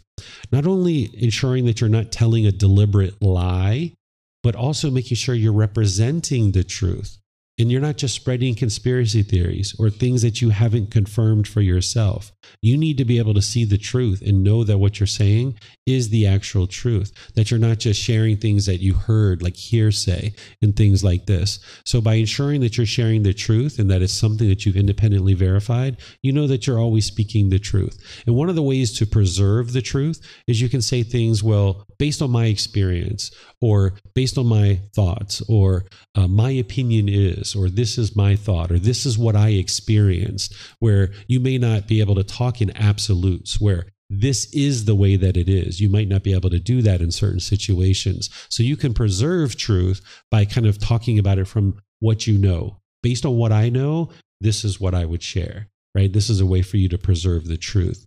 So be sure that you're always speaking the truth. And then speaking gently, that's your tone, your tempo, and your word choice. You're going to need to really work at this because in some situations, maybe you can't speak gentle. Maybe when you're speaking to your parents or your siblings or your children or your life partner or something like this, you might notice that you're sometimes harsh and aggressive and hostile. So when you have craving, desire, attachment in your mind, wanting mom to be a certain way or wanting your brothers and sisters to be a certain way, it's going to be hard for you to speak gentle. So this is why you're going to need the next section of the Eightfold Path, which is the mental discipline, to be able to train your mind so that you can speak gentle. But pay attention to your tone, your tempo, and your word choice. That's what's going to ensure that you're speaking gently. Then you'd like to speak beneficially. This is purposefully. This is ensuring that you're not having idle chatter or this frivolous speech. So, speaking beneficially is ensuring you have a purpose. And sometimes when you meet people, you're like, hey, where are you from? How old are you? What do you do? These kinds of things. This is a purpose, right? So, it's not necessarily the topic. It's not like always making sure that you're doing this one thing or the other, but it's having a purpose that you're not just broadcasting into the world, that you have a real purpose and it's beneficial to you and it's beneficial to other people. And sometimes the benefit is you're just getting to know this person and you're forming a relationship relationship and you'd like to get to know them. And that's the benefit in this conversation. And then the fifth factor is with a mind of loving kindness. This is the opposite of hate or inner hate. If you were speaking with a mind of inner hate, this is going to cause difficulties in your relationships. So by speaking with a mind of loving kindness, what loving kindness is, is a genuine interest in seeing all beings be well, this active goodwill. That's how you would like to have your speech emanate from this loving kindness. So if you have right intention, which we talked about has that loving kindness in there, then you'll be able to then practice right speech where you have this mind of loving kindness. So now that you've learned this, the five factors of well spoken speech, you can look at situations where you haven't practiced the five factors of well spoken speech and you can see it didn't go well for you. Even if you missed just one of these factors, right? If you even just missed one or two or three or four, even if you practiced all four, but you missed just one, the conversation didn't necessarily go well. But then look at other situations to independently verify this where you were practicing these five factors. You might not have known what they were at the time, but you and or the other person were practicing all five of these and your conversation went great. It went marvelous. It went wonderful. So you can compare and contrast situations where conversations didn't go well and where conversations did go well. And you can see the five factors of well spoken speech are 100% the truth. And then in your life, as you're practicing, you can dial this in closer and closer. You're going to need to work at it in certain relationships. And as you do, that's where you'll see your relationships really blossom because you're not causing harm through your speech. What we're talking about here around speech, the Thai people have a phrase that they use and they refer to an individual they say has barami. This is a Thai word that when you establish right speech, they say, ah, this person has barami. This word barami, it means the one who people listen to. In each village in Thailand, there's kind of some people there that are going to have barami. These are the one who people listen to. The villagers know that these people are really wise and they have a very successful life. And a successful life doesn't necessarily mean financially. It means their relationships are going very well. That's what it means to have a successful life in Thailand. That you have really successful relationships, that you're friendly, that you get along with people, that you have very loving and warm relationships. And the way you establish barami, where you can be influential and helpful to other people is by practicing the right speech and the five factors of well spoken speech. So these people who have barami, they're considered to be wise. And then the other villagers will go to them and ask for advice and ask for help because these people are very wise and very helpful. So you can establish barami, the one who people listen to in your community, whether you live in Europe or you live in North America or South America or anywhere that you might live as you practice the five factors of well spoken speech more and more closely, you will establish barami. People around you won't know what that word means, but they will just start coming to you more and more because they see you being polite, kind, friendly, respectful in all these situations for many months and many years, you'll start establishing barami in your family and in your community, in your work environment, and people will look to you more and more as a wise individual who they can get help from if they would like to seek help, perhaps. So, this is the five factors of well spoken speech and right speech in general as part of the core central teaching of the Eightfold Path. In the book, Developing a Life Practice, The Path That Leads to Enlightenment, in chapter five, which is where I explain the Eightfold Path, I share many different descriptions of these five factors and all the other aspects of the Eightfold Path. This is just a little bit of that, but I encourage you to look to the book to see where I've detailed and described the Eightfold Path in detail, particularly around right speech, because speech is a way that we oftentimes harm people. And during the lifetime of the Buddha, it was referred to as right speech. But nowadays, we might think about it as right communication because we do a lot more than just speech nowadays. We have text messages, we have emails, we have social media posts. We have all kinds of different ways to interact with people.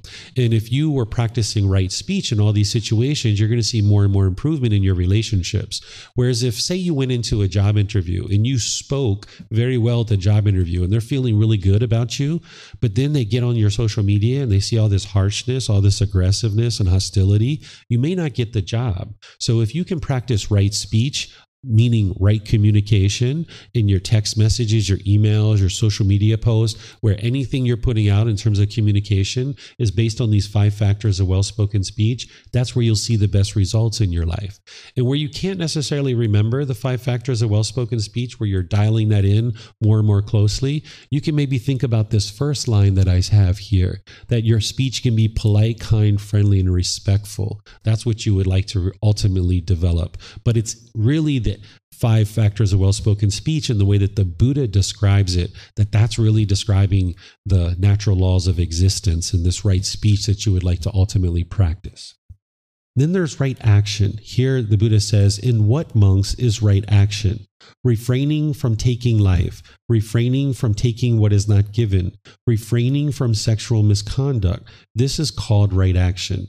These are three different things that are very impactful in terms of your bodily actions. What the Buddha is describing here is causing harm through your bodily actions, that your bodily actions can cause harm. He's not giving you an exhaustive list of everything that you could do that would cause harm with your bodily actions. He's just giving you three major ones. Notice he doesn't say, like, don't walk up to someone and punch them in the face. But if you understand right action, that it's causing harm through your bodily actions, you know that that would be unwise because if you punch somebody in the face, they're more likely to punch you back. They might have a knife, they might have a gun, their friends or their family might attack you. It would be very unwise to walk up to someone and punch them in the face, right? So he's not giving you an exhaustive list. He's not saying, you know, don't drag your suitcase through the aisle of a plane and run over people's feet and bump into their knees because planes didn't even exist during his lifetime. So he's not giving you an exhaustive list. He's giving you three major impactful actions that could cause harm. And then you can apply it to all your bodily actions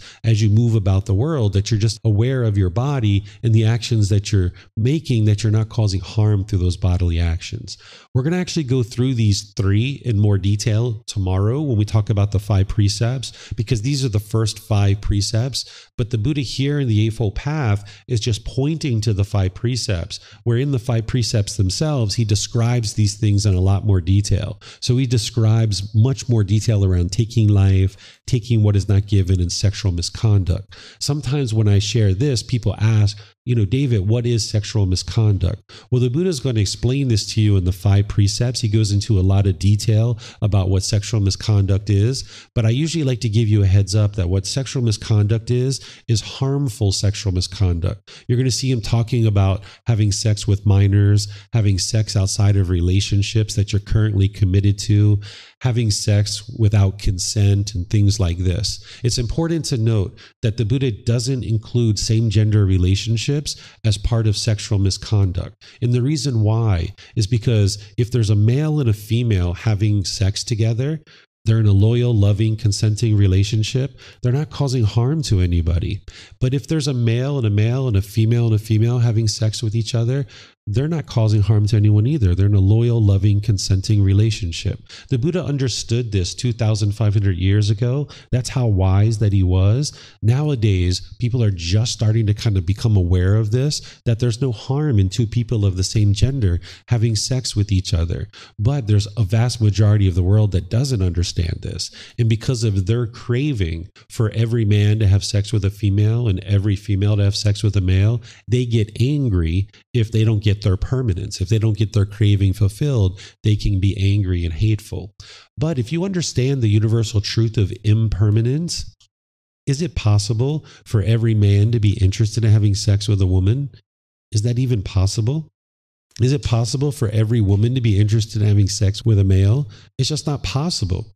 So, same gender relationships have been happening ever since the beginning of time. You can see in the original teachings of the Buddha where he talks about men who don't identify with masculine qualities and females who don't identify with feminine qualities, but he doesn't teach anything about it. He just makes the observation and lets his students know that this is the case. But he doesn't teach anything because it's completely normal, because the body is one thing and the mind is something completely different. So you can be born into a body that has male sexual organs, but you could identify as a female because the mind is a different gender. And if you understand the cycle of rebirth, that we've all had many different births in the past, that there's been times where maybe right now you might be with a body that has female or male sexual organs, but in the past you've been other genders. So it's very understandable that an individual might come into this life with a mind that identifies as one gender and the body being a different gender. This is completely normal. So same gender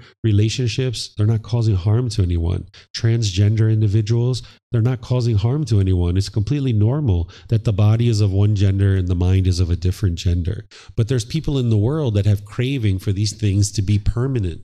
But if you understand the universal truth of impermanence, then you can understand why the Buddha didn't include that as sexual misconduct. So you'll see this in his words tomorrow when I share this with you. But I usually like to just give you a heads up because when you see this refraining from sexual misconduct, you might be curious what that includes. So if you prefer same gender relationships or you know somebody who does, it's completely normal. It's not causing harm to anyone. The Buddha is describing harmful sexual conduct in this particular teaching that you'll see tomorrow. Okay, so this is right action. And there's other actions beyond this that the Buddha describes too. He describes refraining from substances that cause heedlessness, which we'll talk about tomorrow. He talks about refraining from gambling because this is a bodily action that causes harm based in craving, desire, attachment. Because if you gamble and you're losing your money, you're not going to be able to provide for the basic necessities that you have in life. So there's multiple bodily actions that could cause harm. And he's not giving you an exhaustive list. But if you understand what he's teaching you, which is this cause and effect or action and result, you can see that wherever you're causing harm with your bodily actions, that harm is going to come back to you. Okay, so we'll go through this some more tomorrow, but this is what right action is. Then there's right livelihood. In what monks is right livelihood? Here, monks, the noble disciple, having given up wrong livelihood, keeps himself by right livelihood. What a livelihood is, is how you choose to sustain your life. This is like your job or occupation, how you choose to receive an income, because everybody needs to sustain their life by providing some type of benefit to humanity. And as a result of that, we're then able to acquire the resources that we need in order to sustain our life. So the Buddha teaches you to not cause harm through your livelihood. Here in the Eightfold Path, path. He's just talking very generally and he's pointing to his other teachings on right livelihood. So, underneath of this line, I have some of the teachings that he shares on right livelihood because in the Eightfold Path, he just talks about it generally. So, there's these two different levels of purification of your livelihood where you're interested in performing a livelihood that isn't causing harm to others. In this first teaching, he's giving you five livelihoods that could potentially cause harm to others. And then you can learn them, you can reflect on them, and then you can practice to be able to see the truth for yourself. So here he talks about business and weapons, living beings, meat, substances that cause heedlessness, and then poisons. And all five of these, if you had a livelihood in one of these, that's actually causing harm to other beings. So this harm is going to come to you. So, as I mentioned, you can independently verify all of his teachings, but let's just take one of these. Let's take substances that cause heedlessness.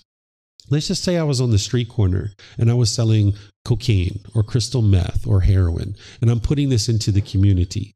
I'm causing harm to the community because now people are going around stealing, robbing, doing all kinds of things in order to get money for me to be able to provide this service, right? Well, standing on that street corner, I could get beat up, I could get robbed, I could get murdered, I could get addicted to my own substance. I could get arrested. These are all things that can occur to me because I'm causing harm in the community and now this harm comes back to me. This is the natural law of karma, the cause and effect. But remember, this natural law of karma, it's functioning at a much higher level. It's not just the human laws, right? The human laws are kind of imperfect. They can't really be equally developed and administered and enforced equally. But the natural law of karma is performing at a much higher level. So your government could tell you that it's okay if you go work in a liquor store. It's not against the law. You could go be a cashier at a liquor store if you'd like. But would it be a wise thing to do if you understand the natural law of karma? In some places, liquor stores commonly get robbed those people that are working there, they might get beat up, they might get injured, they might get murdered as a result of this. This is the natural law of karma. So if you're learning and practicing the natural law of karma, it's a much higher law than anything that any government has ever created. So if you're learning and practicing the natural law of karma, you'll never have any issues with your government. So the government might tell you that it's okay for you to go work in these kinds of places and do these kinds of things. But if you understand the natural law of karma, you might decide that it would be unwise for you to take a job at a liquor store, for example, if you understand this particular teaching. So this is one aspect of right livelihood. Here's another part of right livelihood where the Buddha talks about how you conduct your livelihood. He talks about ensuring that you're not scheming, flattering, hinting, belittling, or pursuing gain with gain. What scheming is, is like corruption. So let's just say that I was a police officer it's not one of those five that you saw there. Or say I was a politician. It's not one of those five that you saw there that would cause harm. But if I was scheming and I was corrupt as a politician, let's just say 10, 15, 20 years into my career, I get discovered and I get found out. Now I'm going to have a lot of trouble getting reelected and I'm not going to be able to sustain myself. So if you're looking to create a life for yourself where you're able to function in the world and sustain your life through your livelihood, it would be wise to not have corruption or scheming in whatever livelihood that you choose. And then the Buddha talks about flattery. What this is, is this is like insincere comments that you might make to your customers or to your partners, your business partners. Whereas if you were just flattering them just to get them to buy products from you, they're going to discover that. So if you're in business and you're kind of having this flattery, these insincere comments, people might smile, they might laugh, they might giggle, they might buy something from you from time to time, but they're going to be thinking about that in the way that you interacted with them, and they're going to be able to see through that. And you're not going to be able to build wholesome relationships. So the Buddha is teaching you not to have these insincere just flattery comments that are just for people to purchase things from you. It's not going to be able to help you develop a real wholesome livelihood. Then he talks about hinting. What this is, is not having clear and direct communication in your work and in your career. Whereas if you're just kind of very vague about how you do certain projects, like maybe you're on a project team and now you're meeting with your boss, and there's like five people on your team, and then there's your boss. And now you guys are reporting into your boss. And you're like, well, I did my part, but I'm not sure about Barbara and what she ended up doing. I did my stuff, right? Like you're kind of hinting. You don't need to do that. You can just be clear, like, hey, boss, this is what we did. This is what we were able to accomplish. And here's the work, right? You just be very clear, very direct instead of kind of like hinting around. Then there's belittling. This is like being degrading or disparaging to your coworkers, about your business partners. Like if you were degrading and diminishing about your competition, for example, if you were in business, your customers are going to hear that. They're not going to like the fact that you're degrading and belittling your competition. And you're going to find that you have more difficulties in your life with your livelihood because people aren't going to be interested in purchasing and doing business with you because they hear you constantly belittling people. So it would be unwise to belittle your coworkers or your competition, your business partners, or people like that.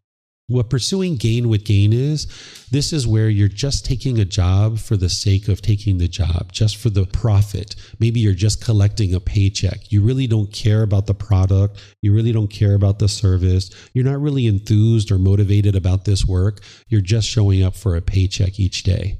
If you've ever had a job like this, you probably dragged yourself to work each and every day and you really despise going to work each and every day. So if you're going to get to this peaceful and joyful mental state of enlightenment, your mind is going to be peaceful and joyful, but your life is going to be peaceful and joyful. You will have created the perfect life for yourself. There isn't anything that you would have changed. So if each day you have to go to this place for eight hours or 10 hours that you despise and you really don't like it, you're going to feel unmotivated, unenthused going to this place each and every day. And if you're only going for the money and that's all that you want, well, eventually that's going to wear out and you're going to realize that there's nothing else here but money. You're not developing your skills, you're not developing your ability to apply your effort and energy in, a, in the workforce, and you're going to feel like you're dragging to go to this job each day. So the Buddha teaches you to not take a job just for the sake of money. That if you have enthusiasm and motivation to do this work, then when you wake up each day, you know, it's going to be really wonderful to go to work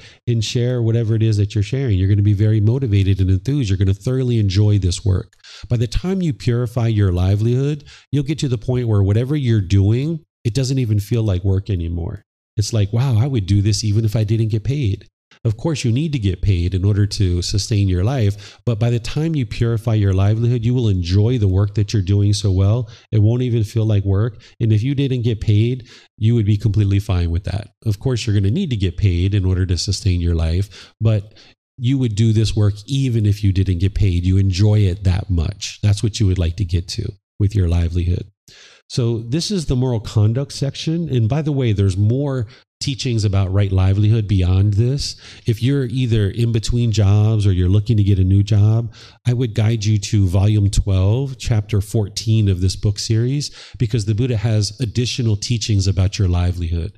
And you can see there in volume 12, chapter 14, this is what we call the first level of purification or the first fold. In order to purify your livelihood to the first fold, you would need to ensure you're not causing harm to beings through any of these five livelihoods and that you're not practicing these. And there you'll feel much better about the work you're doing each day. Remember, it's cause and effect. These aren't a bunch of rules. He's helping you to be able to see the natural law of karma. So you're going to feel much better about the work you're doing when you get to the first fold. But there's a second fold or there's a second level of purification that is described in volume 12, chapter 14. So if you're looking to get a new job or you're in between jobs or you're not really sure about the current job that you're having, that would be a book for you to look at and a chapter for you to look at.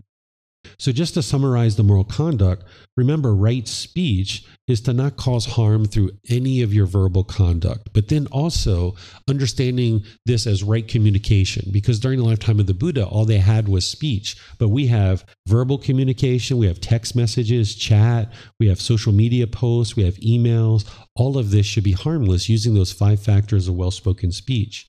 Then there's right action which is not causing harm through your bodily actions. All your bodily actions should be harmless. And the Buddha gives you those first three to get you started because those are very impactful decisions that you could make around your bodily actions. But then there's others as well that you would like to pay attention to that you're not causing harm through any of your bodily actions. And then look at your livelihood and look at ensuring that you're not causing harm through the way that you sustain your life using the guidance that the Buddha is sharing with you here. So this is the moral conduct section. Do you guys have any questions on this? Yes, sir. Yeah. So um, about the heedlessness uh, stuff. Um, so I have uh, friends that uh, run sort of uh, ayahuasca and magic mushroom retreats. Uh, seems to be helping people quite a bit. Um, what would you say about that? Yeah, so this is part of that unknowing of true reality that the mind has, that lack of wisdom, that people think that psychedelic substances are helping them get to enlightenment. But what those psychedelic substances are doing is they're putting the mind in a state where it can be introspective and you can look inward, but it's doing that based on a substance. And that means it's temporary, that it arises, changes, and fades away.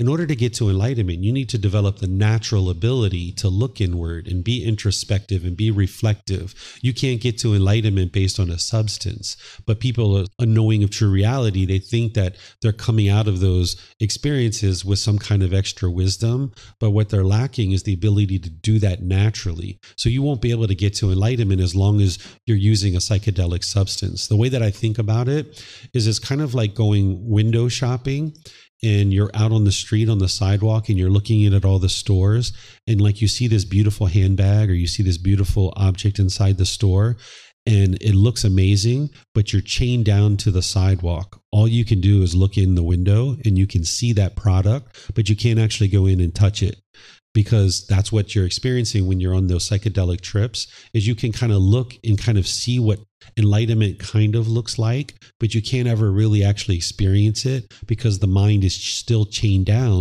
because it's only able to experience that through this substance that they can't get to that point naturally Yeah. Uh, not fully my question uh, is more the would it be wrong uh, livelihood to conduct those retreats? oh i Uh, see again, part of my sort of journey is opening up that window to see something and then continue on with meditation and stuff. So is it harmful to conduct it? Because Ye- it's it's heedless in a way. Yes, that's business and substances that cause heedlessness. If Yeah. you're hosting a retreat, would you say it's harmful? giving out those things, yeah, it's causing harm because now those beings in those retreats, they're being led to believe that these substances are helping them get closer and closer to awakening into a higher consciousness, into enlightenment. And now they're walking away with some unknowing of true reality, with more delusion, with more confusion. You're not actually helping the world and you're inducing these substances. And now, when you go out with these substances, you can easily get harmed, right? There's people who have walked out in front of cars or jumped off of buildings and things like this when they're on those psychedelic trips. And this is causing harm in the world. Okay. And by the way, I should add with all this moral conduct section is that the Buddha, as I've mentioned, isn't trying to convince you to do anything. Even me, I'm not trying to convince you to do anything. I'm not trying to force you to do anything. We're just showing you the cause and effect or the action and result. What somebody chooses to do in their life, it's up to them. What they choose to do, everybody's choices and decisions are going to lead to some result. So what you choose to do in your life is your choice. But if you're interested in learning the natural law of kamma, that's what we're sharing with you. And then it's up to you to decide for yourself what you choose to do. You know, I've had students that come here and they learn and they tell me about taking psychedelic trips and stuff like that. And I did that in the past too when I was younger. Not for that purpose, but I've done that. And then sometimes people learn with me and then they still, you know, they go have these psychedelic trips and they're still learning with me. So my interest to help you and my willingness to help you isn't contingent on you being perfect today, right? Because it's not possible for you to snap your fingers and be able to see true reality and be perfect today in the way that the Buddha is describing. But what he's showing you is this cause and effect. So, using this example, that as long as you take substances that cause heedlessness, it's going to affect your mindfulness or your awareness of mind, which is what we're about to talk about now. And as long as your mind is cloudy and not having that awareness of mind, you're not going to be able to see the unwholesome qualities in the wholesome qualities that are in your mind to then purify it and be able to get to this enlightened mental state. So the Buddha is sharing with you guidance to help you see this cause and effect, this natural law of kamma. And then what you choose to do is your choice. And then you can see this causality that, yes, when I use substances that cause heedlessness, then it produces these kinds of effects, but it's actually not producing long term benefit. So you're going to see this with the teachings of the Buddha, where he's sharing certain things with you, and you may not be able to see the truth in those things right now. And that's where you can ask questions and you can ask for help and ask for support. And I'm not telling you what you should or shouldn't think about these things. What I'm sharing with you is what I've come to based on my understanding of the teachings and what I see with this natural law of kamma. And then you learn that, you reflect on it to independently verify it, and you practice it and see the truth. So if you purged your life of any of taking of substances that cause heedlessness, you'll see that the condition of the mind will only improve and improve and improve. And by going to retreats that don't include substances that cause heedlessness, you'll be able to learn the actual teachings to develop the ability to look inward and be introspective and reflective. And that's what you're going to ultimately need in order to be able to get to enlightenment. Mhm. Mhm. Yeah, sure. But those things by themselves aren't going to lead you to enlightenment. You ultimately need to let those go. Mhm. Okay, it looks like you have a question, right, Joel? To answer the question already. hmm Um, so the same applies for weed here in Thailand. There's so many shops of weed, and everybody's always smoking weed. Would that applied also to moral conduct, or Yeah, we're going to be talking about this tomorrow with the five precepts, where you'll see that with marijuana, there's a big gray area, right? It's not that it always produces heedlessness or it's always for heedlessness. Certain people do take it for heedlessness, and not everybody smokes marijuana, but I understand Mhm. what you're sharing. But there's also some medical benefits with marijuana too, but it's all about why you're ingesting it and how you ingest it. So if you're ingesting it for a high, you're probably going to be looking for a high THC. People oftentimes smoke it, right? But if you're looking for the medical benefits of the marijuana plant, you're usually looking for a high CBD and a very low THC, and you might take it by an oil because there's children who have like 20 seizures a day and they get a little CBD oil and they don't have another seizure for six months. So it's very clear that this plant provides medical benefit, but it's all about why you're taking it and how you're taking it to determine whether it's going to affect the health of this body or not, or the health of this mind. So each individual can look at their practice and figure out for themselves are you taking this marijuana for a high or are you taking it for a real medical purpose? And some people think that they're taking marijuana to eliminate stress or anxiety or things like this, but marijuana is not going to solve that problem. What we talked about with right view is that what's causing that is craving, desire, attachment. So you can't eliminate stress and anxiety through smoking marijuana, but some people are led to believe that this is what they're doing. So if you work on eliminating craving, desire, attachment, an individual can actually eliminate their stress and anxiety. But as long as they're using marijuana and thinking that that's helping them, it's actually not because it's just covering it up. And as soon as they're not on marijuana anymore, the stress and anxiety is still there. So if an individual eliminates the craving, desire, attachment, they can eliminate their stress and anxiety. Mm-hmm. Any other questions you guys have on right action or any of these moral conduct section? Yep. We have some coming in online as well. May I ask? Yeah, go ahead. Thank you. Please. So, um, so my question is about uh, um, one of activity um, um, uh, for monk of monks. So monks are supposed to go um, begging with a begging bowl. So I haven't seen here. Maybe I maybe because of uh, I'm not so early bird, and then also I I haven't been in a kind of market in early morning. So so I wonder um, the kind of the benefit of about the training for monk. Um, So so um, um, my understanding is just uh, one training for being a good monk. Uh, but also, what I thought is so uh, considering um, about um, nun and monk in Western, maybe the Christianity. So they don't do the same thing. So they might uh, um, so create a form by themselves, but uh, they don't go to cre- um, begging. So Okay. others. So let me explain this to you. So the ordained practitioners aren't going down the street begging for food because if you were begging, that would be a craving, desire, attachment. What they're doing is they're walking down the street and they're providing the opportunity for household practitioners to practice generosity. By a household practitioner practicing generosity, they're giving and sharing, and it's training their mind to let go, to eliminate craving, desire, attachment, which we were talking about earlier. So that's an opportunity for them to practice generosity if they like. Then, what it's helping the ordained practitioners do is they're eliminating sensual desire, where sensual desire is where the mind has that craving, desire, attachment, longing, yearning, wanting things to be a certain way. So, when you sit down for a meal, for example, you select your food and you select specific foods. And now you might select foods that you like and that you enjoy. And if you eat those foods, you get pleasant feelings. But if you eat some foods that you don't like, now you maybe get frustrated or agitated or annoyed or you're just repulsed by that food. This is because of the mind's sensual desire.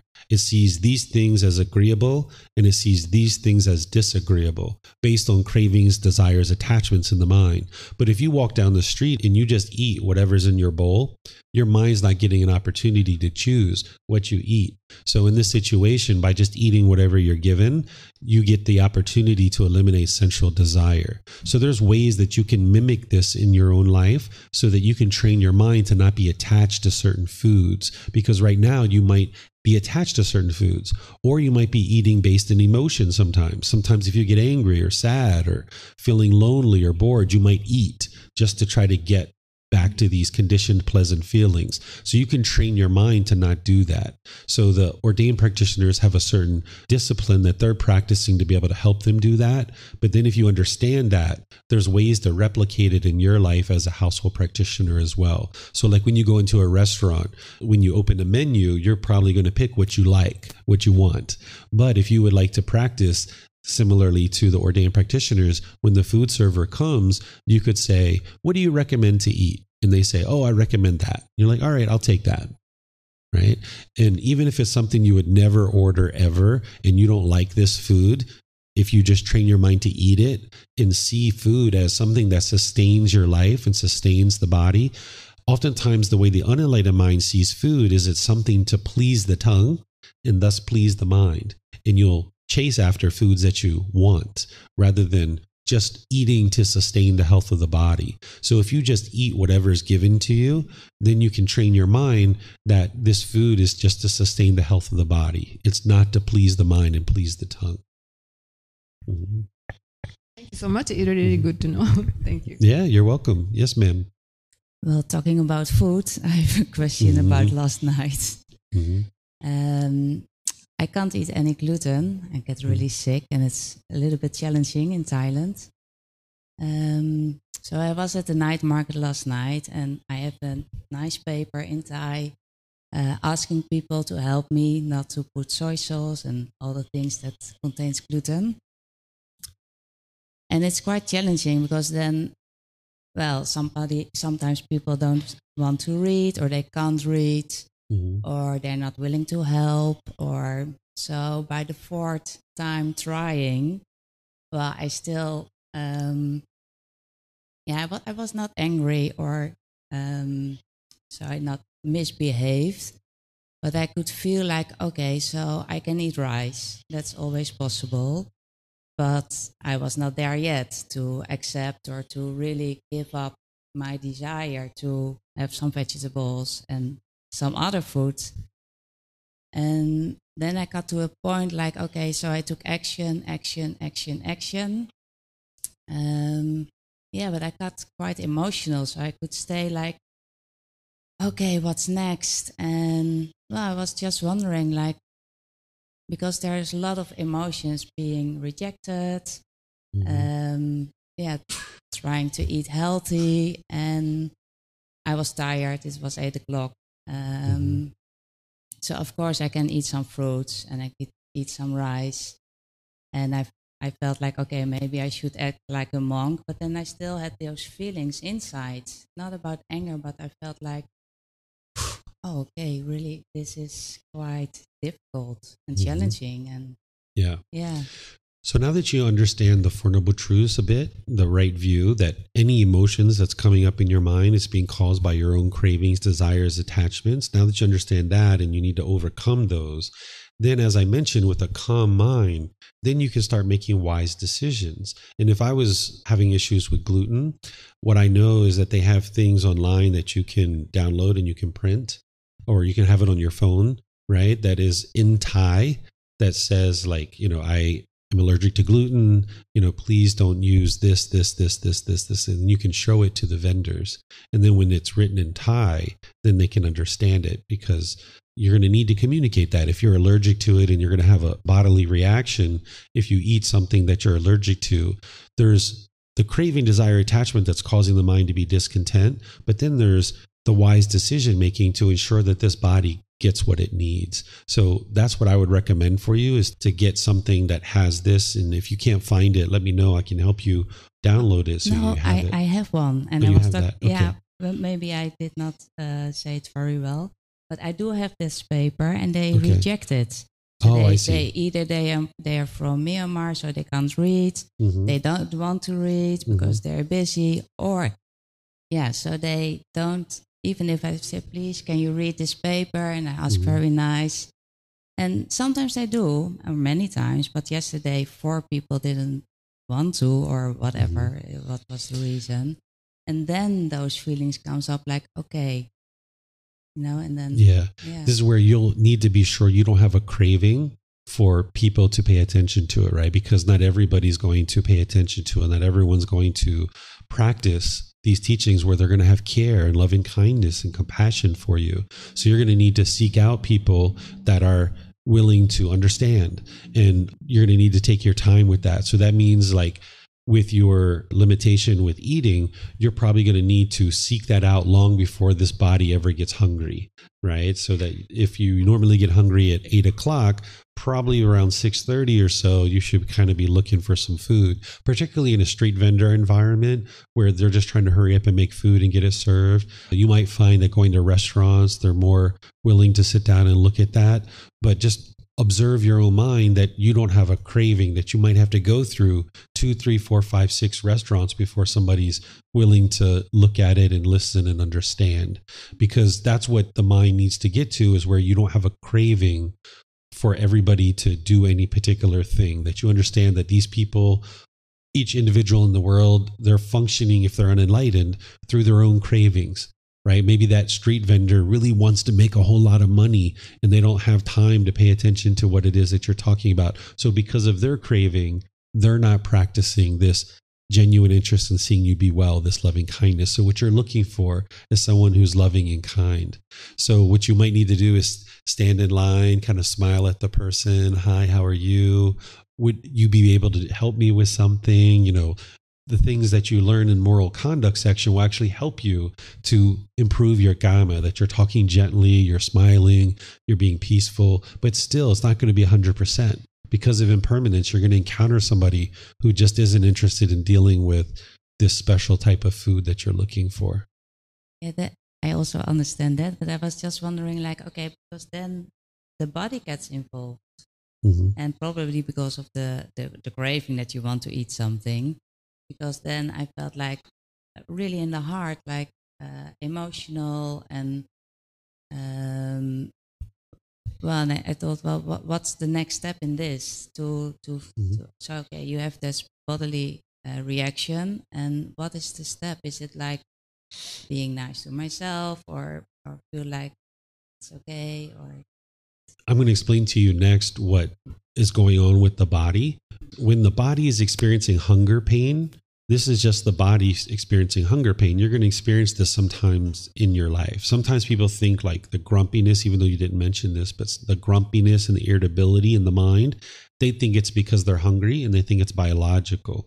But it's actually not biological that's causing this. It's the mind craving for the body to be permanently comfortable not realizing that this body is going to be uncomfortable sometimes. That's the nature of impermanence, that this body can't be permanently comfortable. So if you crave permanent comfort with the body, when you experience those hunger pains, you'll get irritated, you'll get grumpy, you'll get agitated. And that'll be harder for you to then talk with the vendors to be able to get the food that you need because you're not going to be able to use right intention, right speech, and right action.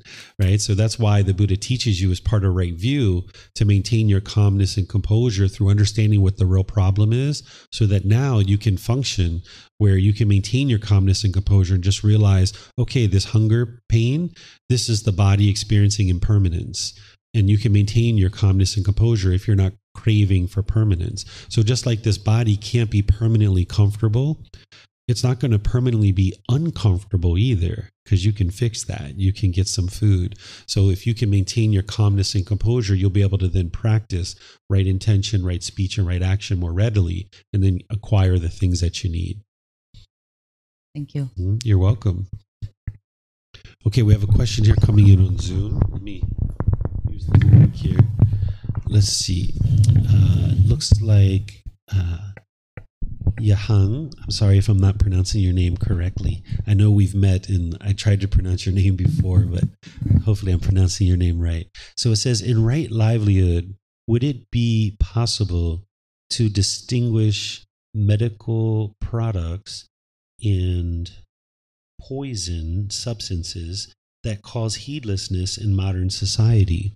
I feel there are many drugs discovered from pharmaceutical industry. Okay. So let me go back to right livelihood so you guys can see here. Okay. So what right livelihood is talking about here is substances that cause heedlessness, meaning the intention behind it is to cause heedlessness, where the mind is inattentive, unalert. This is what heedlessness is unmindful, uncalm, inattentive, and unalert. And if that's the purpose behind this substance, things like cocaine, crystal meth, LSD, ayahuasca, some people who take marijuana, there's lots of different substances like this, alcohols like this. Now, there are prescription medicines that can actually produce heedlessness too. Like some people abuse certain opioids that we take for maybe pain relief. So there are pharmaceuticals in, in that industry. They're actually practicing to heal and to help people. That's their ultimate goal. But then the individual might choose out of their wrong action to now take this pharmaceutical substance in order to produce heedlessness. But the industry itself, the pharmaceutical industry itself, is looking to provide helpful solutions to medical issues. So, someone who's in the pharmaceutical industry, they're practicing right livelihood because their intention behind this is to heal. But if the patient decides to use this substance for heedlessness, then that's what they're choosing to do. And now this is part of their wrong action. But in terms of right action, a person working in the pharmaceutical industry, if their intention is to heal and help, from a medical perspective, then they're practicing this right livelihood. And did you have a question? Mhm. Mhm. So that's why. So the question here is, you know, what about the intention behind it? You don't always know what the intention is. So this is where the practice of you getting to enlightenment, it's your practice right? It's not based on what other people are doing. So if you're working in the pharmaceutical industry and you're choosing to do this out of the intention to help and heal, then that's your practice. What other people choose to do, if they're doing something that is opposite of the natural law of karma, they're going to experience those results. That's that person's decisions. It's their life, their decisions, and their results. What the Buddha is focusing on is improving the condition of your mind through you gaining wisdom rather than trying to convince other people of something to do. Okay. Can you use the mic? Because we got a bunch of people, we got a lot of people online. Uh, yeah. So then with the ayahuasca and magic mushroom, then so there's research uh, now with the magic mushrooms, right? That they are sort of supposedly helping with the um, depression and stuff. Uh, and uh, and my friends that run the retreats like seem to have very good intention in, in to help people heal in that way. And also speaking from my own experience, it can help at a certain stage. So the intention, even though it's heedless, right, right, So this comes down to a lack of wisdom, right? Because they're not understanding what's causing the depression. What's causing the sadness and the depression isn't the chemicals in the brain, which is what a lot of people think. It's actually the craving, desire, attachment, the longing, the yearning. That's what's causing that. So as long as you're functioning opposite of the natural laws of existence, you're going to experience unwholesome results. So even if someone has full intention to heal and to not cause harm, they haven't fully cultivated the wisdom section of the Eightfold Path, which is right view. And that's why they're making unwise decisions in that situation. And then they're going to experience unwholesome results as part of that. But that's their decision, right? What you're looking to do is get to the point where you understand the wisdom. And if other people are choosing to do those things, then so be it. But at least you get to the wisdom. All right. Thanks. Mhm. Okay, so I'm going to move on to the next part of our discussion here, which is the mental discipline section. This is where you're going to learn right effort, right mindfulness, and right concentration. And this is what's going to really pull it together for you and actually help you to practice the moral conduct section. So the wisdom section is informing your ability to then practice your moral conduct. And then the mental discipline is helping you to then be able to practice the actual moral conduct. So here I'm going to read this to you, what the Buddha teaches, and then I'm going to help you to understand what it is. So here the Buddha is sharing in what monks is right effort. Here, monks, a monk rouses his will, makes an effort, stirs up energy, exerts his mind, and strives to prevent the arising of unarisen, evil, unwholesome mental states. He rouses his will, makes an effort, stirs up energy, exerts his mind, and strives to overcome evil, unwholesome mental states that have arisen. He rouses his will, makes an effort, stirs up energy, exerts his mind, and strives to produce unarisen, wholesome mental states. He rouses his will, makes an effort, stirs up energy, exerts his mind, and strives to maintain wholesome mental states that have arisen, not to let them fade away, to bring them to greater growth, to the full perfection of development.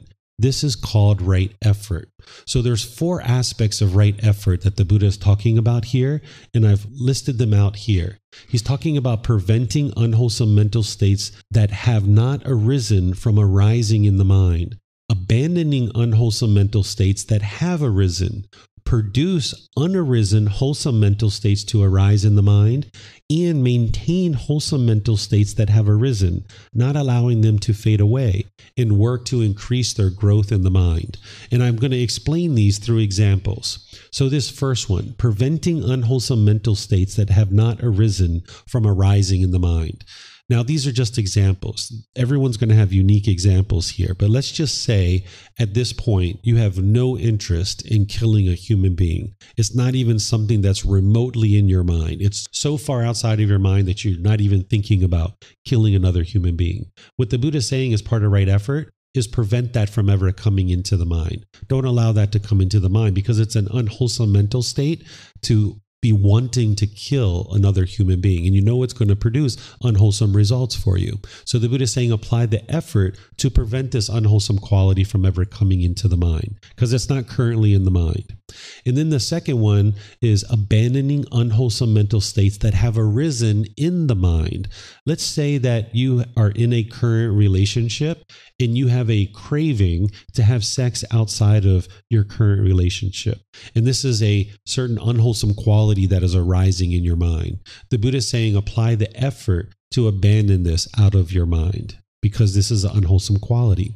Or let's just say you become angry or frustrated or irritated. This is an unwholesome quality that is arising in the mind. So the Buddha is saying apply the right effort to abandon that and eliminate it from the mind. Then the third one here is produce unarisen, wholesome mental states to arise in the mind. What this is, is as you're learning on the path to enlightenment, there are certain wholesome qualities that you're going to learn about that you're going to need to produce in the mind in order to get to enlightenment. So, something like generosity. Maybe you're a pretty selfish person, perhaps. Maybe you don't share easily. Maybe it's hard for you to share with other people. But when you learn about generosity on this path and that it's a wholesome quality, it's going to help you eliminate craving, desire, attachment. The Buddha is saying apply the right effort to bring this wholesome quality of generosity into the mind. Or maybe compassion compassion. Compassion is the concern for the misfortune of others. Maybe you're pretty indifferent. When you see people suffering, when you see people having misfortune, maybe you could care less. What the Buddha is saying is when you see that wholesome quality that is not currently in your mind, he's saying apply the effort to bring that into the mind. And then this fourth one is maintain wholesome mental states that have arisen, not allowing them to fade away, and work to increase their growth in the mind. This is any wholesome qualities that are currently in your mind. You're going to need to support those, encourage them, don't allow them to fade. And it's going to take the effort to be able to do that. So there's certain unwholesome qualities that are in your mind, and there's certain wholesome qualities that are currently in your mind. And where you see those wholesome qualities, support them, encourage them, don't allow them to fade. Loving kindness might be an example of that. Loving kindness is genuine interest in seeing all beings be well, that you have active goodwill towards others. Maybe in certain situations you have that, but in other situations you don't. The opposite of loving kindness is anger and bitterness and hostility. So, where you see that your mind hasn't fully cultivated this wholesome quality, the Buddha is saying apply the effort to cultivate that in the mind or maybe sympathetic joy. What sympathetic joy is, is this is joy for others' success, even if you didn't contribute to it. So, this is the opposite of jealousy or envy. So, if you notice that you do have joy for others' success when they accomplish something. But in other situations, maybe you're jealous or envious. So you currently have that wholesome quality in your mind. But the Buddha is saying apply the effort to bring that to full growth and full perfection and development in the mind. Apply the effort to do that. So these are just examples that I'm using to illustrate what he's teaching you to do what is wholesome in your mind and what is unwholesome in your mind is unique to you. And that's where you're going to need that introspection, that reflection to be able to see the unwholesome qualities and the wholesome qualities. And what the Buddha is saying is where you see unwholesome qualities, eliminate those from the mind. And any unwholesome qualities are not currently in your mind, prevent them from ever coming into the mind. And he's saying any wholesome qualities that are not currently in your mind, bring them into the mind or any wholesome qualities that are currently in your mind, support them, encourage them, don't allow them to fade. The way that I teach this to my young son is kick out the unwholesome and bring in the wholesome. That's what he's talking about here, applying the effort to do that. You have a question? Uh, let me go through all three and then I'll get back to all the questions. Okay, so this is right effort and just some examples for you guys. So now I'll share with you right mindfulness. I'm going to do the same thing. I'll read it to you and then I'm going to teach it to you how to apply it. So here the Buddha says, In what monks is right mindfulness? Here, monks, a monk resides reflecting on body as body, dedicated, clearly aware, and mindful, having put aside craving and worry for the world.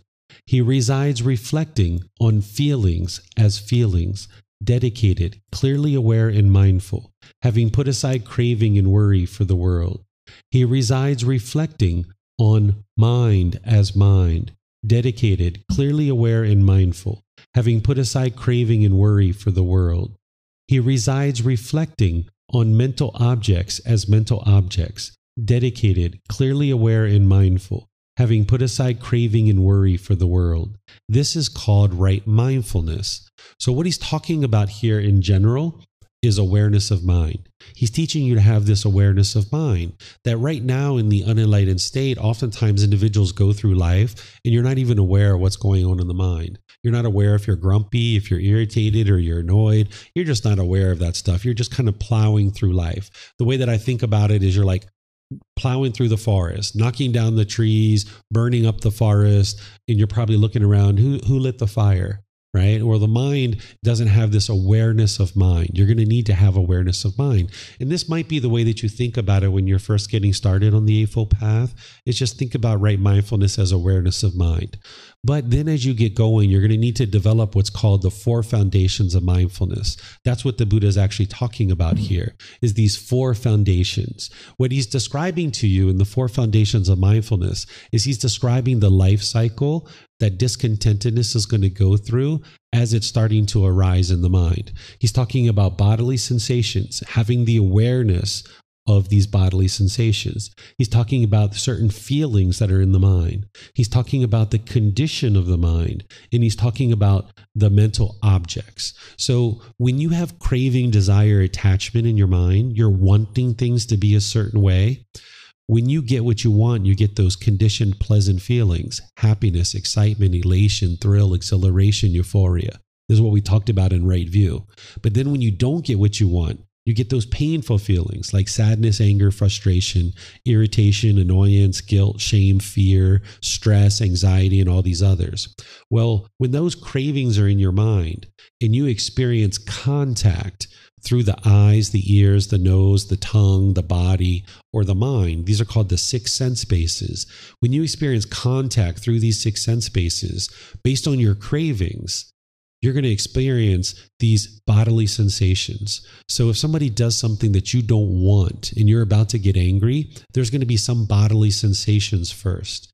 Either you're going to feel tingling in the body, you're going to feel tightening in the chest, you're going to feel pain in the heart, you might feel tightening in your throat, you might feel heat in your face, you might feel pressure in the skull. These are the bodily sensations associated with anger or frustration or irritation starting to arise. This is like an early warning system telling you, hey, you're about to get angry. Hey, you're about to get frustrated. This is the mind kind of cluing in. If you have awareness of the bodily sensations, you get this early warning system of knowing you're about to get angry.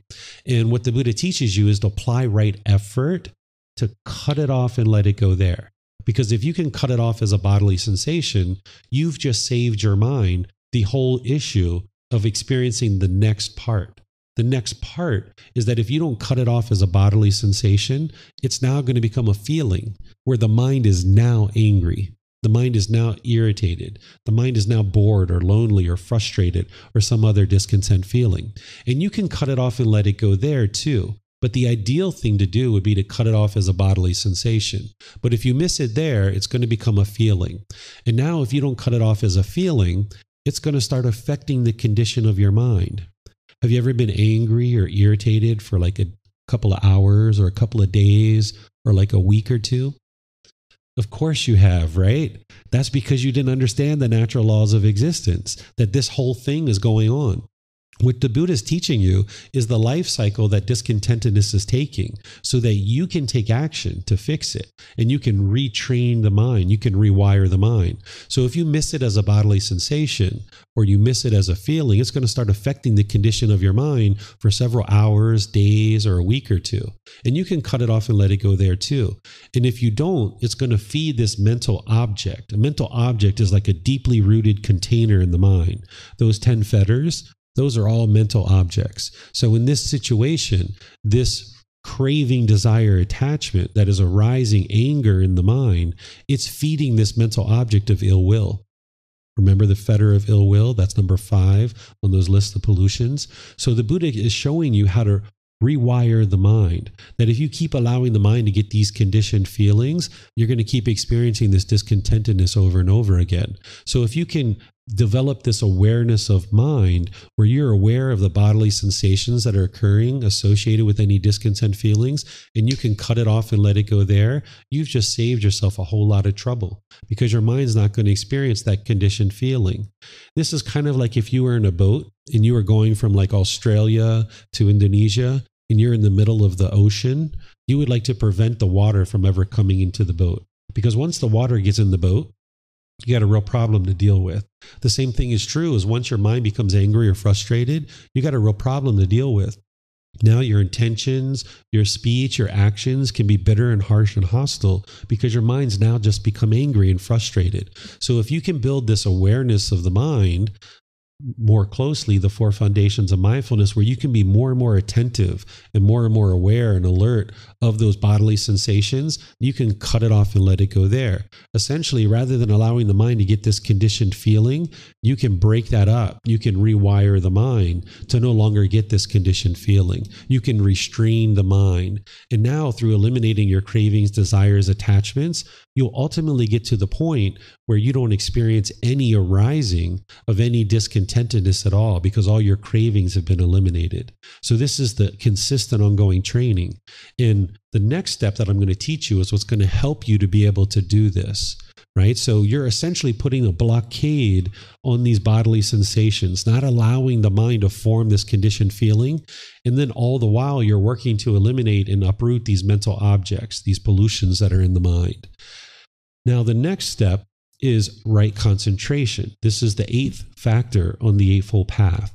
And what the Buddha is describing here is he's describing the results of having practiced the entire Eightfold Path. He's describing the jhanas, those preliminary phases that the mind goes through before it gets to the first stage of enlightenment. So I'm not going to read this for you because he's explaining the results of practicing the Eightfold Path. But in other teachings, he describes how to practice right concentration. Now, what I'm going to do is I'm going to teach you how to practice right concentration so that you can experience the results of these jhanas, which are preliminary phases that the mind's going to experience, certain qualities of mind that you're going to start noticing. So, these are the qualities of mind that you're going to start noticing as you start putting together the Eightfold Path more and more closely.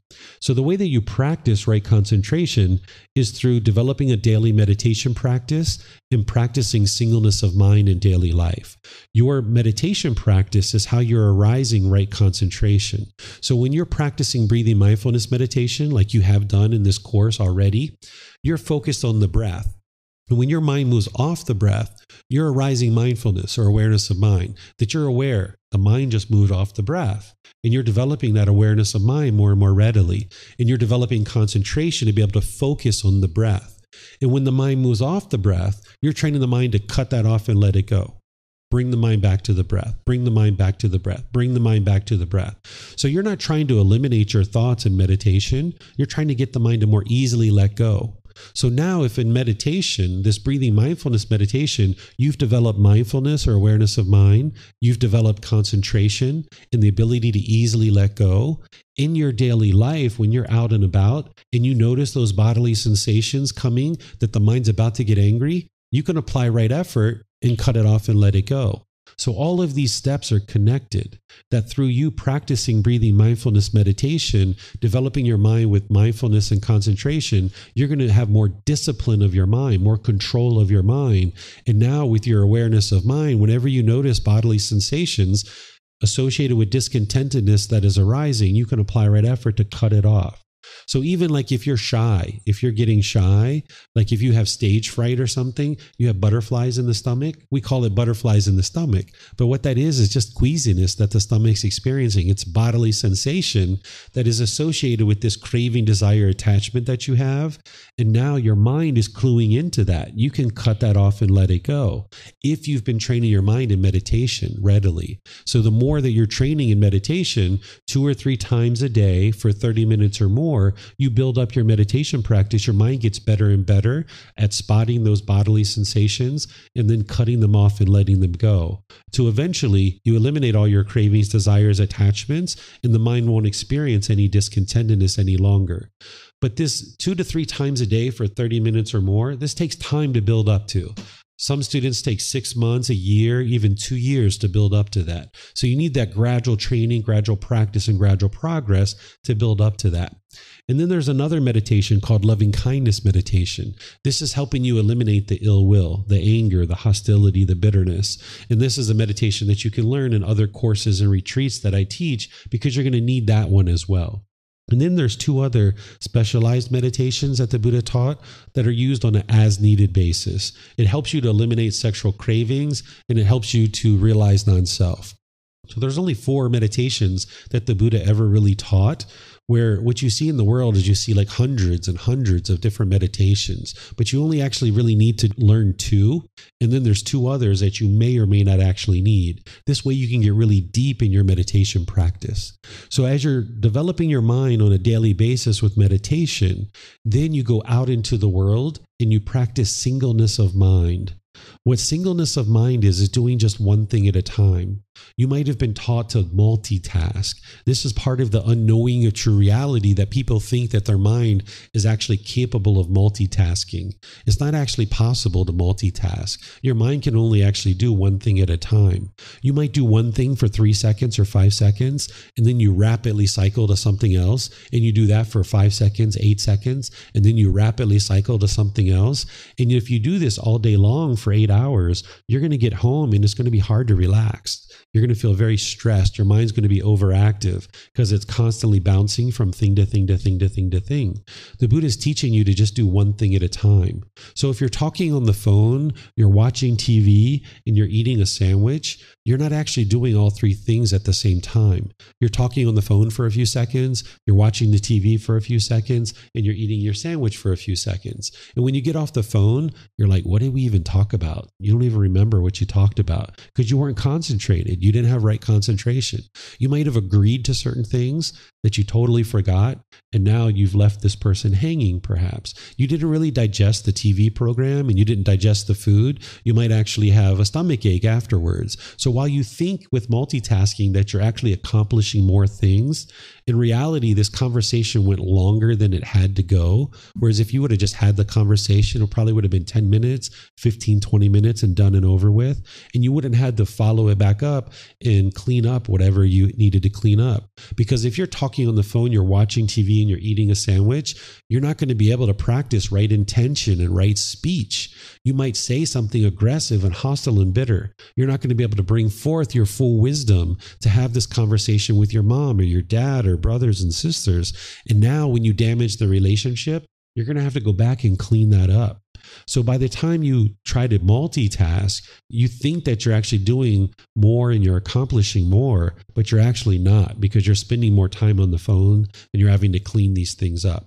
Whereas if you just practice singleness of mind, you handle that conversation done over with, nothing to go clean up. And now your mind can be more focused. Essentially, what you're doing with right concentration is you can think about it like you have a piece of wood and you have a steel rod and you're grinding this steel rod back and forth on the wood. And when you first start practicing the teachings of the Buddha, your mind's kind of bouncing all around, like this steel rod bouncing around on the wood. But if you grind this steel rod back and forth enough, eventually you get a nice groove in the wood, and this steel rod is deep down into this groove, and it's very hard for it to pop out. And if it does pop out, you'll know it and you can bring it right back. So as you train your mind with right concentration, practicing meditation and singleness of mind more and more, your mind will only ever be in the present moment. You'll be focused, you'll be concentrated. Everything you do, you can bring forth clarity of mind. But if you're out there trying to bounce around and do many different things at one time, you'll be in a business meeting and your mind will be off wandering somewhere else. And you're not really applying your wisdom to the project that you're dealing with and where you could actually improve your career. Or if you're on the phone call, your mind's wandering. So you guys might be practicing right concentration right now where you're focused on my voice and you're learning to practice right concentration. Maybe your mind wants to be thinking about lunch and what you're going to eat for lunch, but you pull it back you pull it back and you pull it back. Because if you're practicing breathing mindfulness meditation, you can train your mind to come back to the present moment and just reside in the present moment more and more. And as you do this for longer and longer periods of time, your mind will get so used to being in the present moment, it will be physically impossible for it to bounce out of that because you've got that nice groove worn into the wood. So, this right concentration is helping you to practice all the other teachings because you have focus and clarity and concentration in the mind. So, that's what right concentration is all about.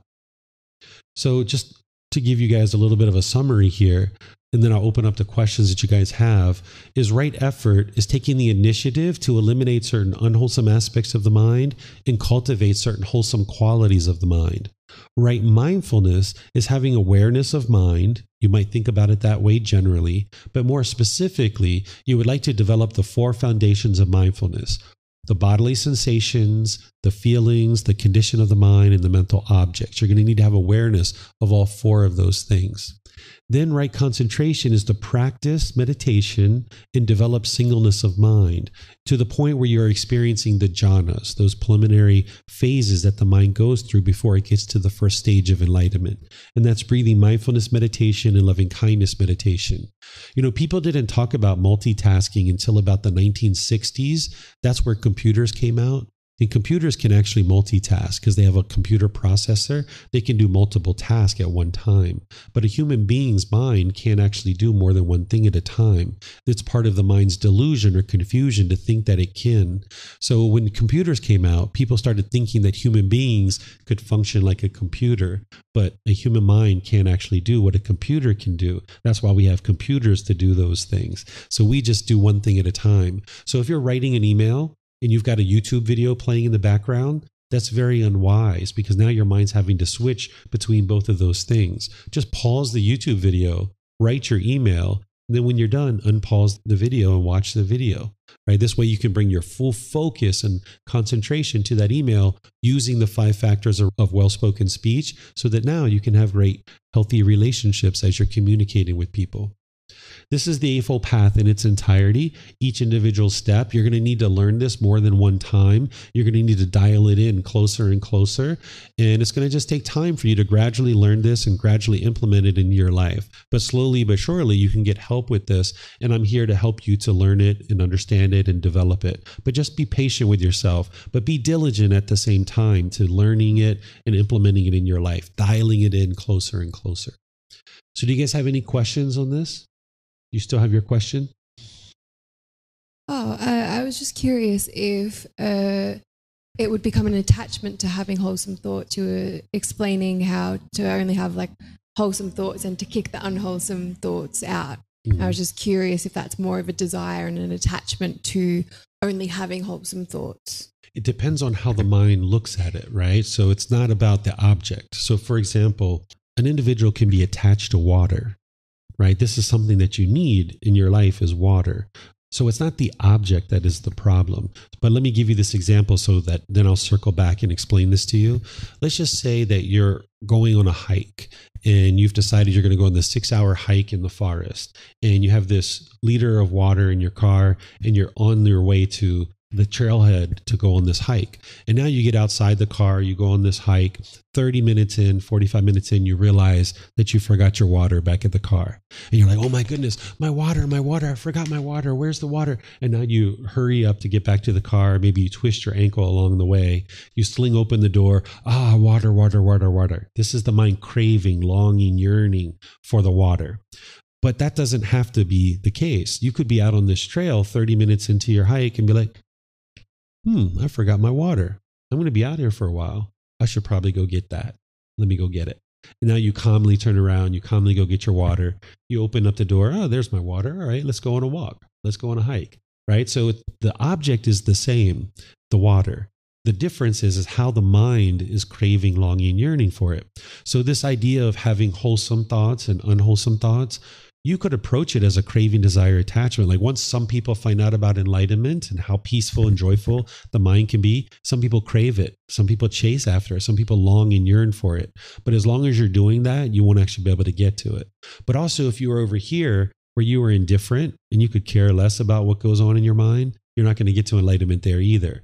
So, the middle way with any of this kind of stuff, of having the ability to cultivate wholesome and unwholesome thoughts, is to develop it as a goal, as an objective or an interest, and something that you gradually work towards rather than chasing after it or rather than being indifferent. You just gradually work towards it as a goal, objective, or interest.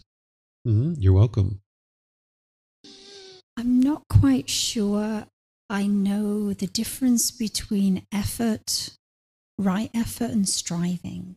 Mm-hmm. So striving has an energy of fixing. So um, if you could talk to that, Sure. Some people refer to right effort as right striving, where you are applying the effort or the energy or the initiative towards eliminating certain unwholesome qualities and cultivating certain wholesome qualities. And you'll need to practice all four of those efforts that the Buddha is describing here, which is whenever there's any unwholesome qualities that aren't in the mind, you prevent those. That's applying effort to do that. You're not forcing it, you're not controlling it, but you're applying the effort. You're not indifferent, but you're not chasing after it either. You're just noticing, like, hmm, yeah, I don't feel like killing a human being, and I'm never going to allow that to come into the mind, right? Or some of these others. If you notice that unwholesome quality of craving sexual contact outside of a relationship, if you notice that pops up, maybe you're in a relationship, your partner's in another country, you're here in Thailand, you're walking through the mall, you're like, hmm, that person looks interesting. You decide, like, no, let me apply the effort to cut that out. That's going to damage my relationship. I'm not interested in that. Or if you notice that anger coming up, like the example you gave when your neighbor came over, you apply the effort to cut that off and just handle the situation however you need to best handle that. Or if there are certain wholesome qualities that you need to bring into the mind, you apply the effort. Or certain wholesome qualities that are currently in your mind, you apply the effort, the energy to be able to do that. You show initiative to be able to arise those wholesome qualities in the mind. Is the calmness of the mind then the difference between the striving and fixing? So if you're obsessed about these things, that's like the craving, the desire, right? Where yes, if you're calm, if you're just like, yeah, I know I need to do some work here. I'm a work in progress. Let me apply effort and energy. I'm coming to the temple each day. I'm going to meditate. I'm applying this effort and energy. But let's just say like you miss meditation one day. If you have a craving, desire, attachment, even for meditation, you'll be frustrated. You'll be agitated. You'll be disappointed in yourself that you missed meditation rather than be like, you know what? Meditation is impermanent. I'm going to have this goal. I'm going to have this objective to meditate each day. But you realize occasionally you're probably going to miss meditation. And that's okay because your enlightenment is not going to be determined if you miss meditation today or not. Your enlightenment is going to be determined as can you consistently meditate each day over the course of the next several years? That's what's going to determine. Now that you have missed meditation, what do you do next? Do you beat yourself up about it, feeling all guilty and disappointed?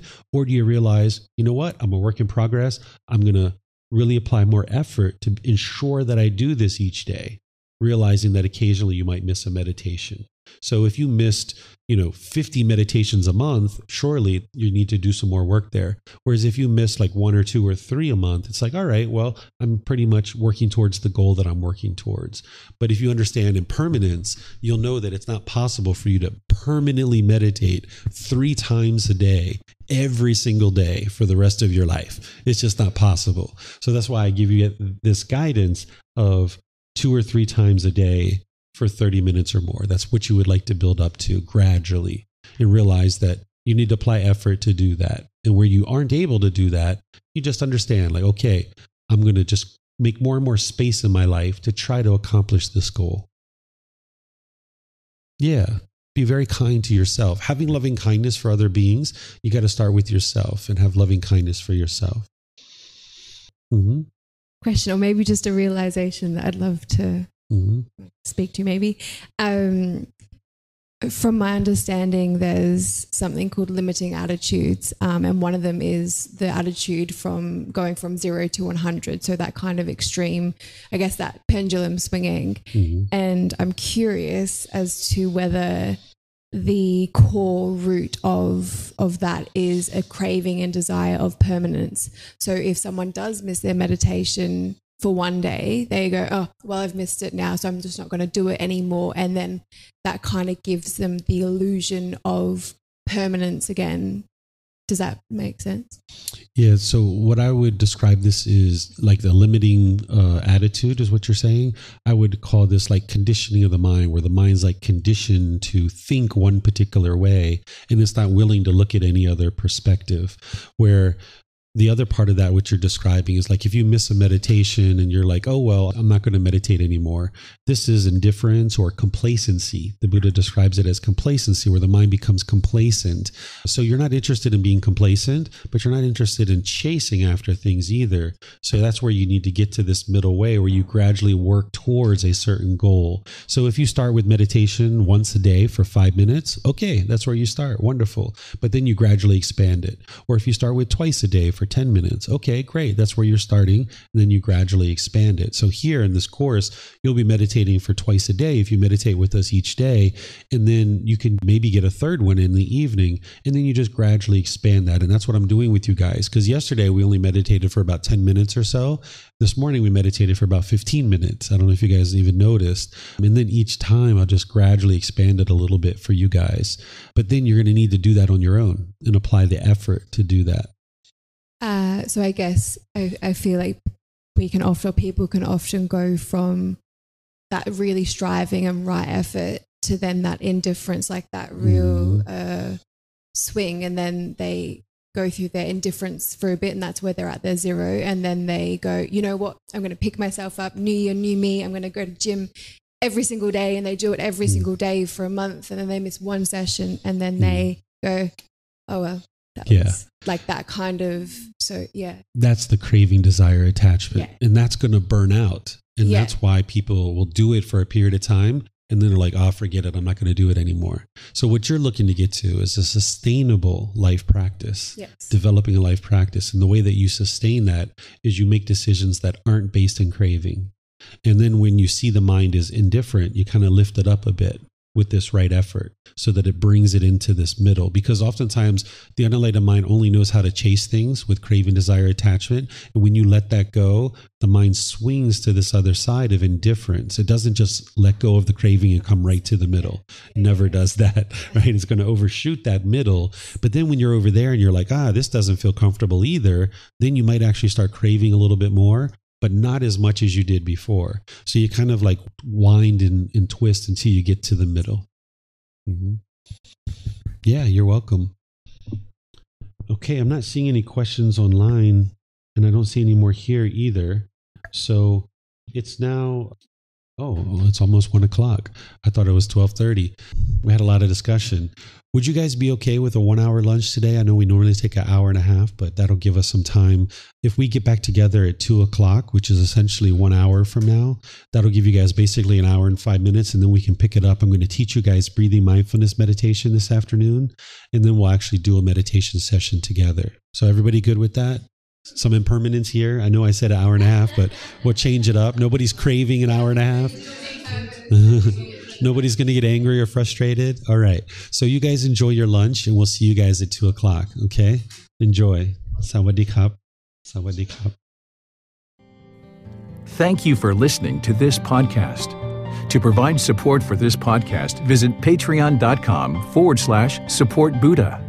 To access more teachings, visit buddhadailywisdom.com. There, you will discover a full range of courses, retreats, and online resources to assist you on the path to enlightenment. Remember to establish a daily, consistent meditation practice, along with learning and practicing these teachings. A well developed meditation practice is the foundation in which to train the mind to attain enlightenment.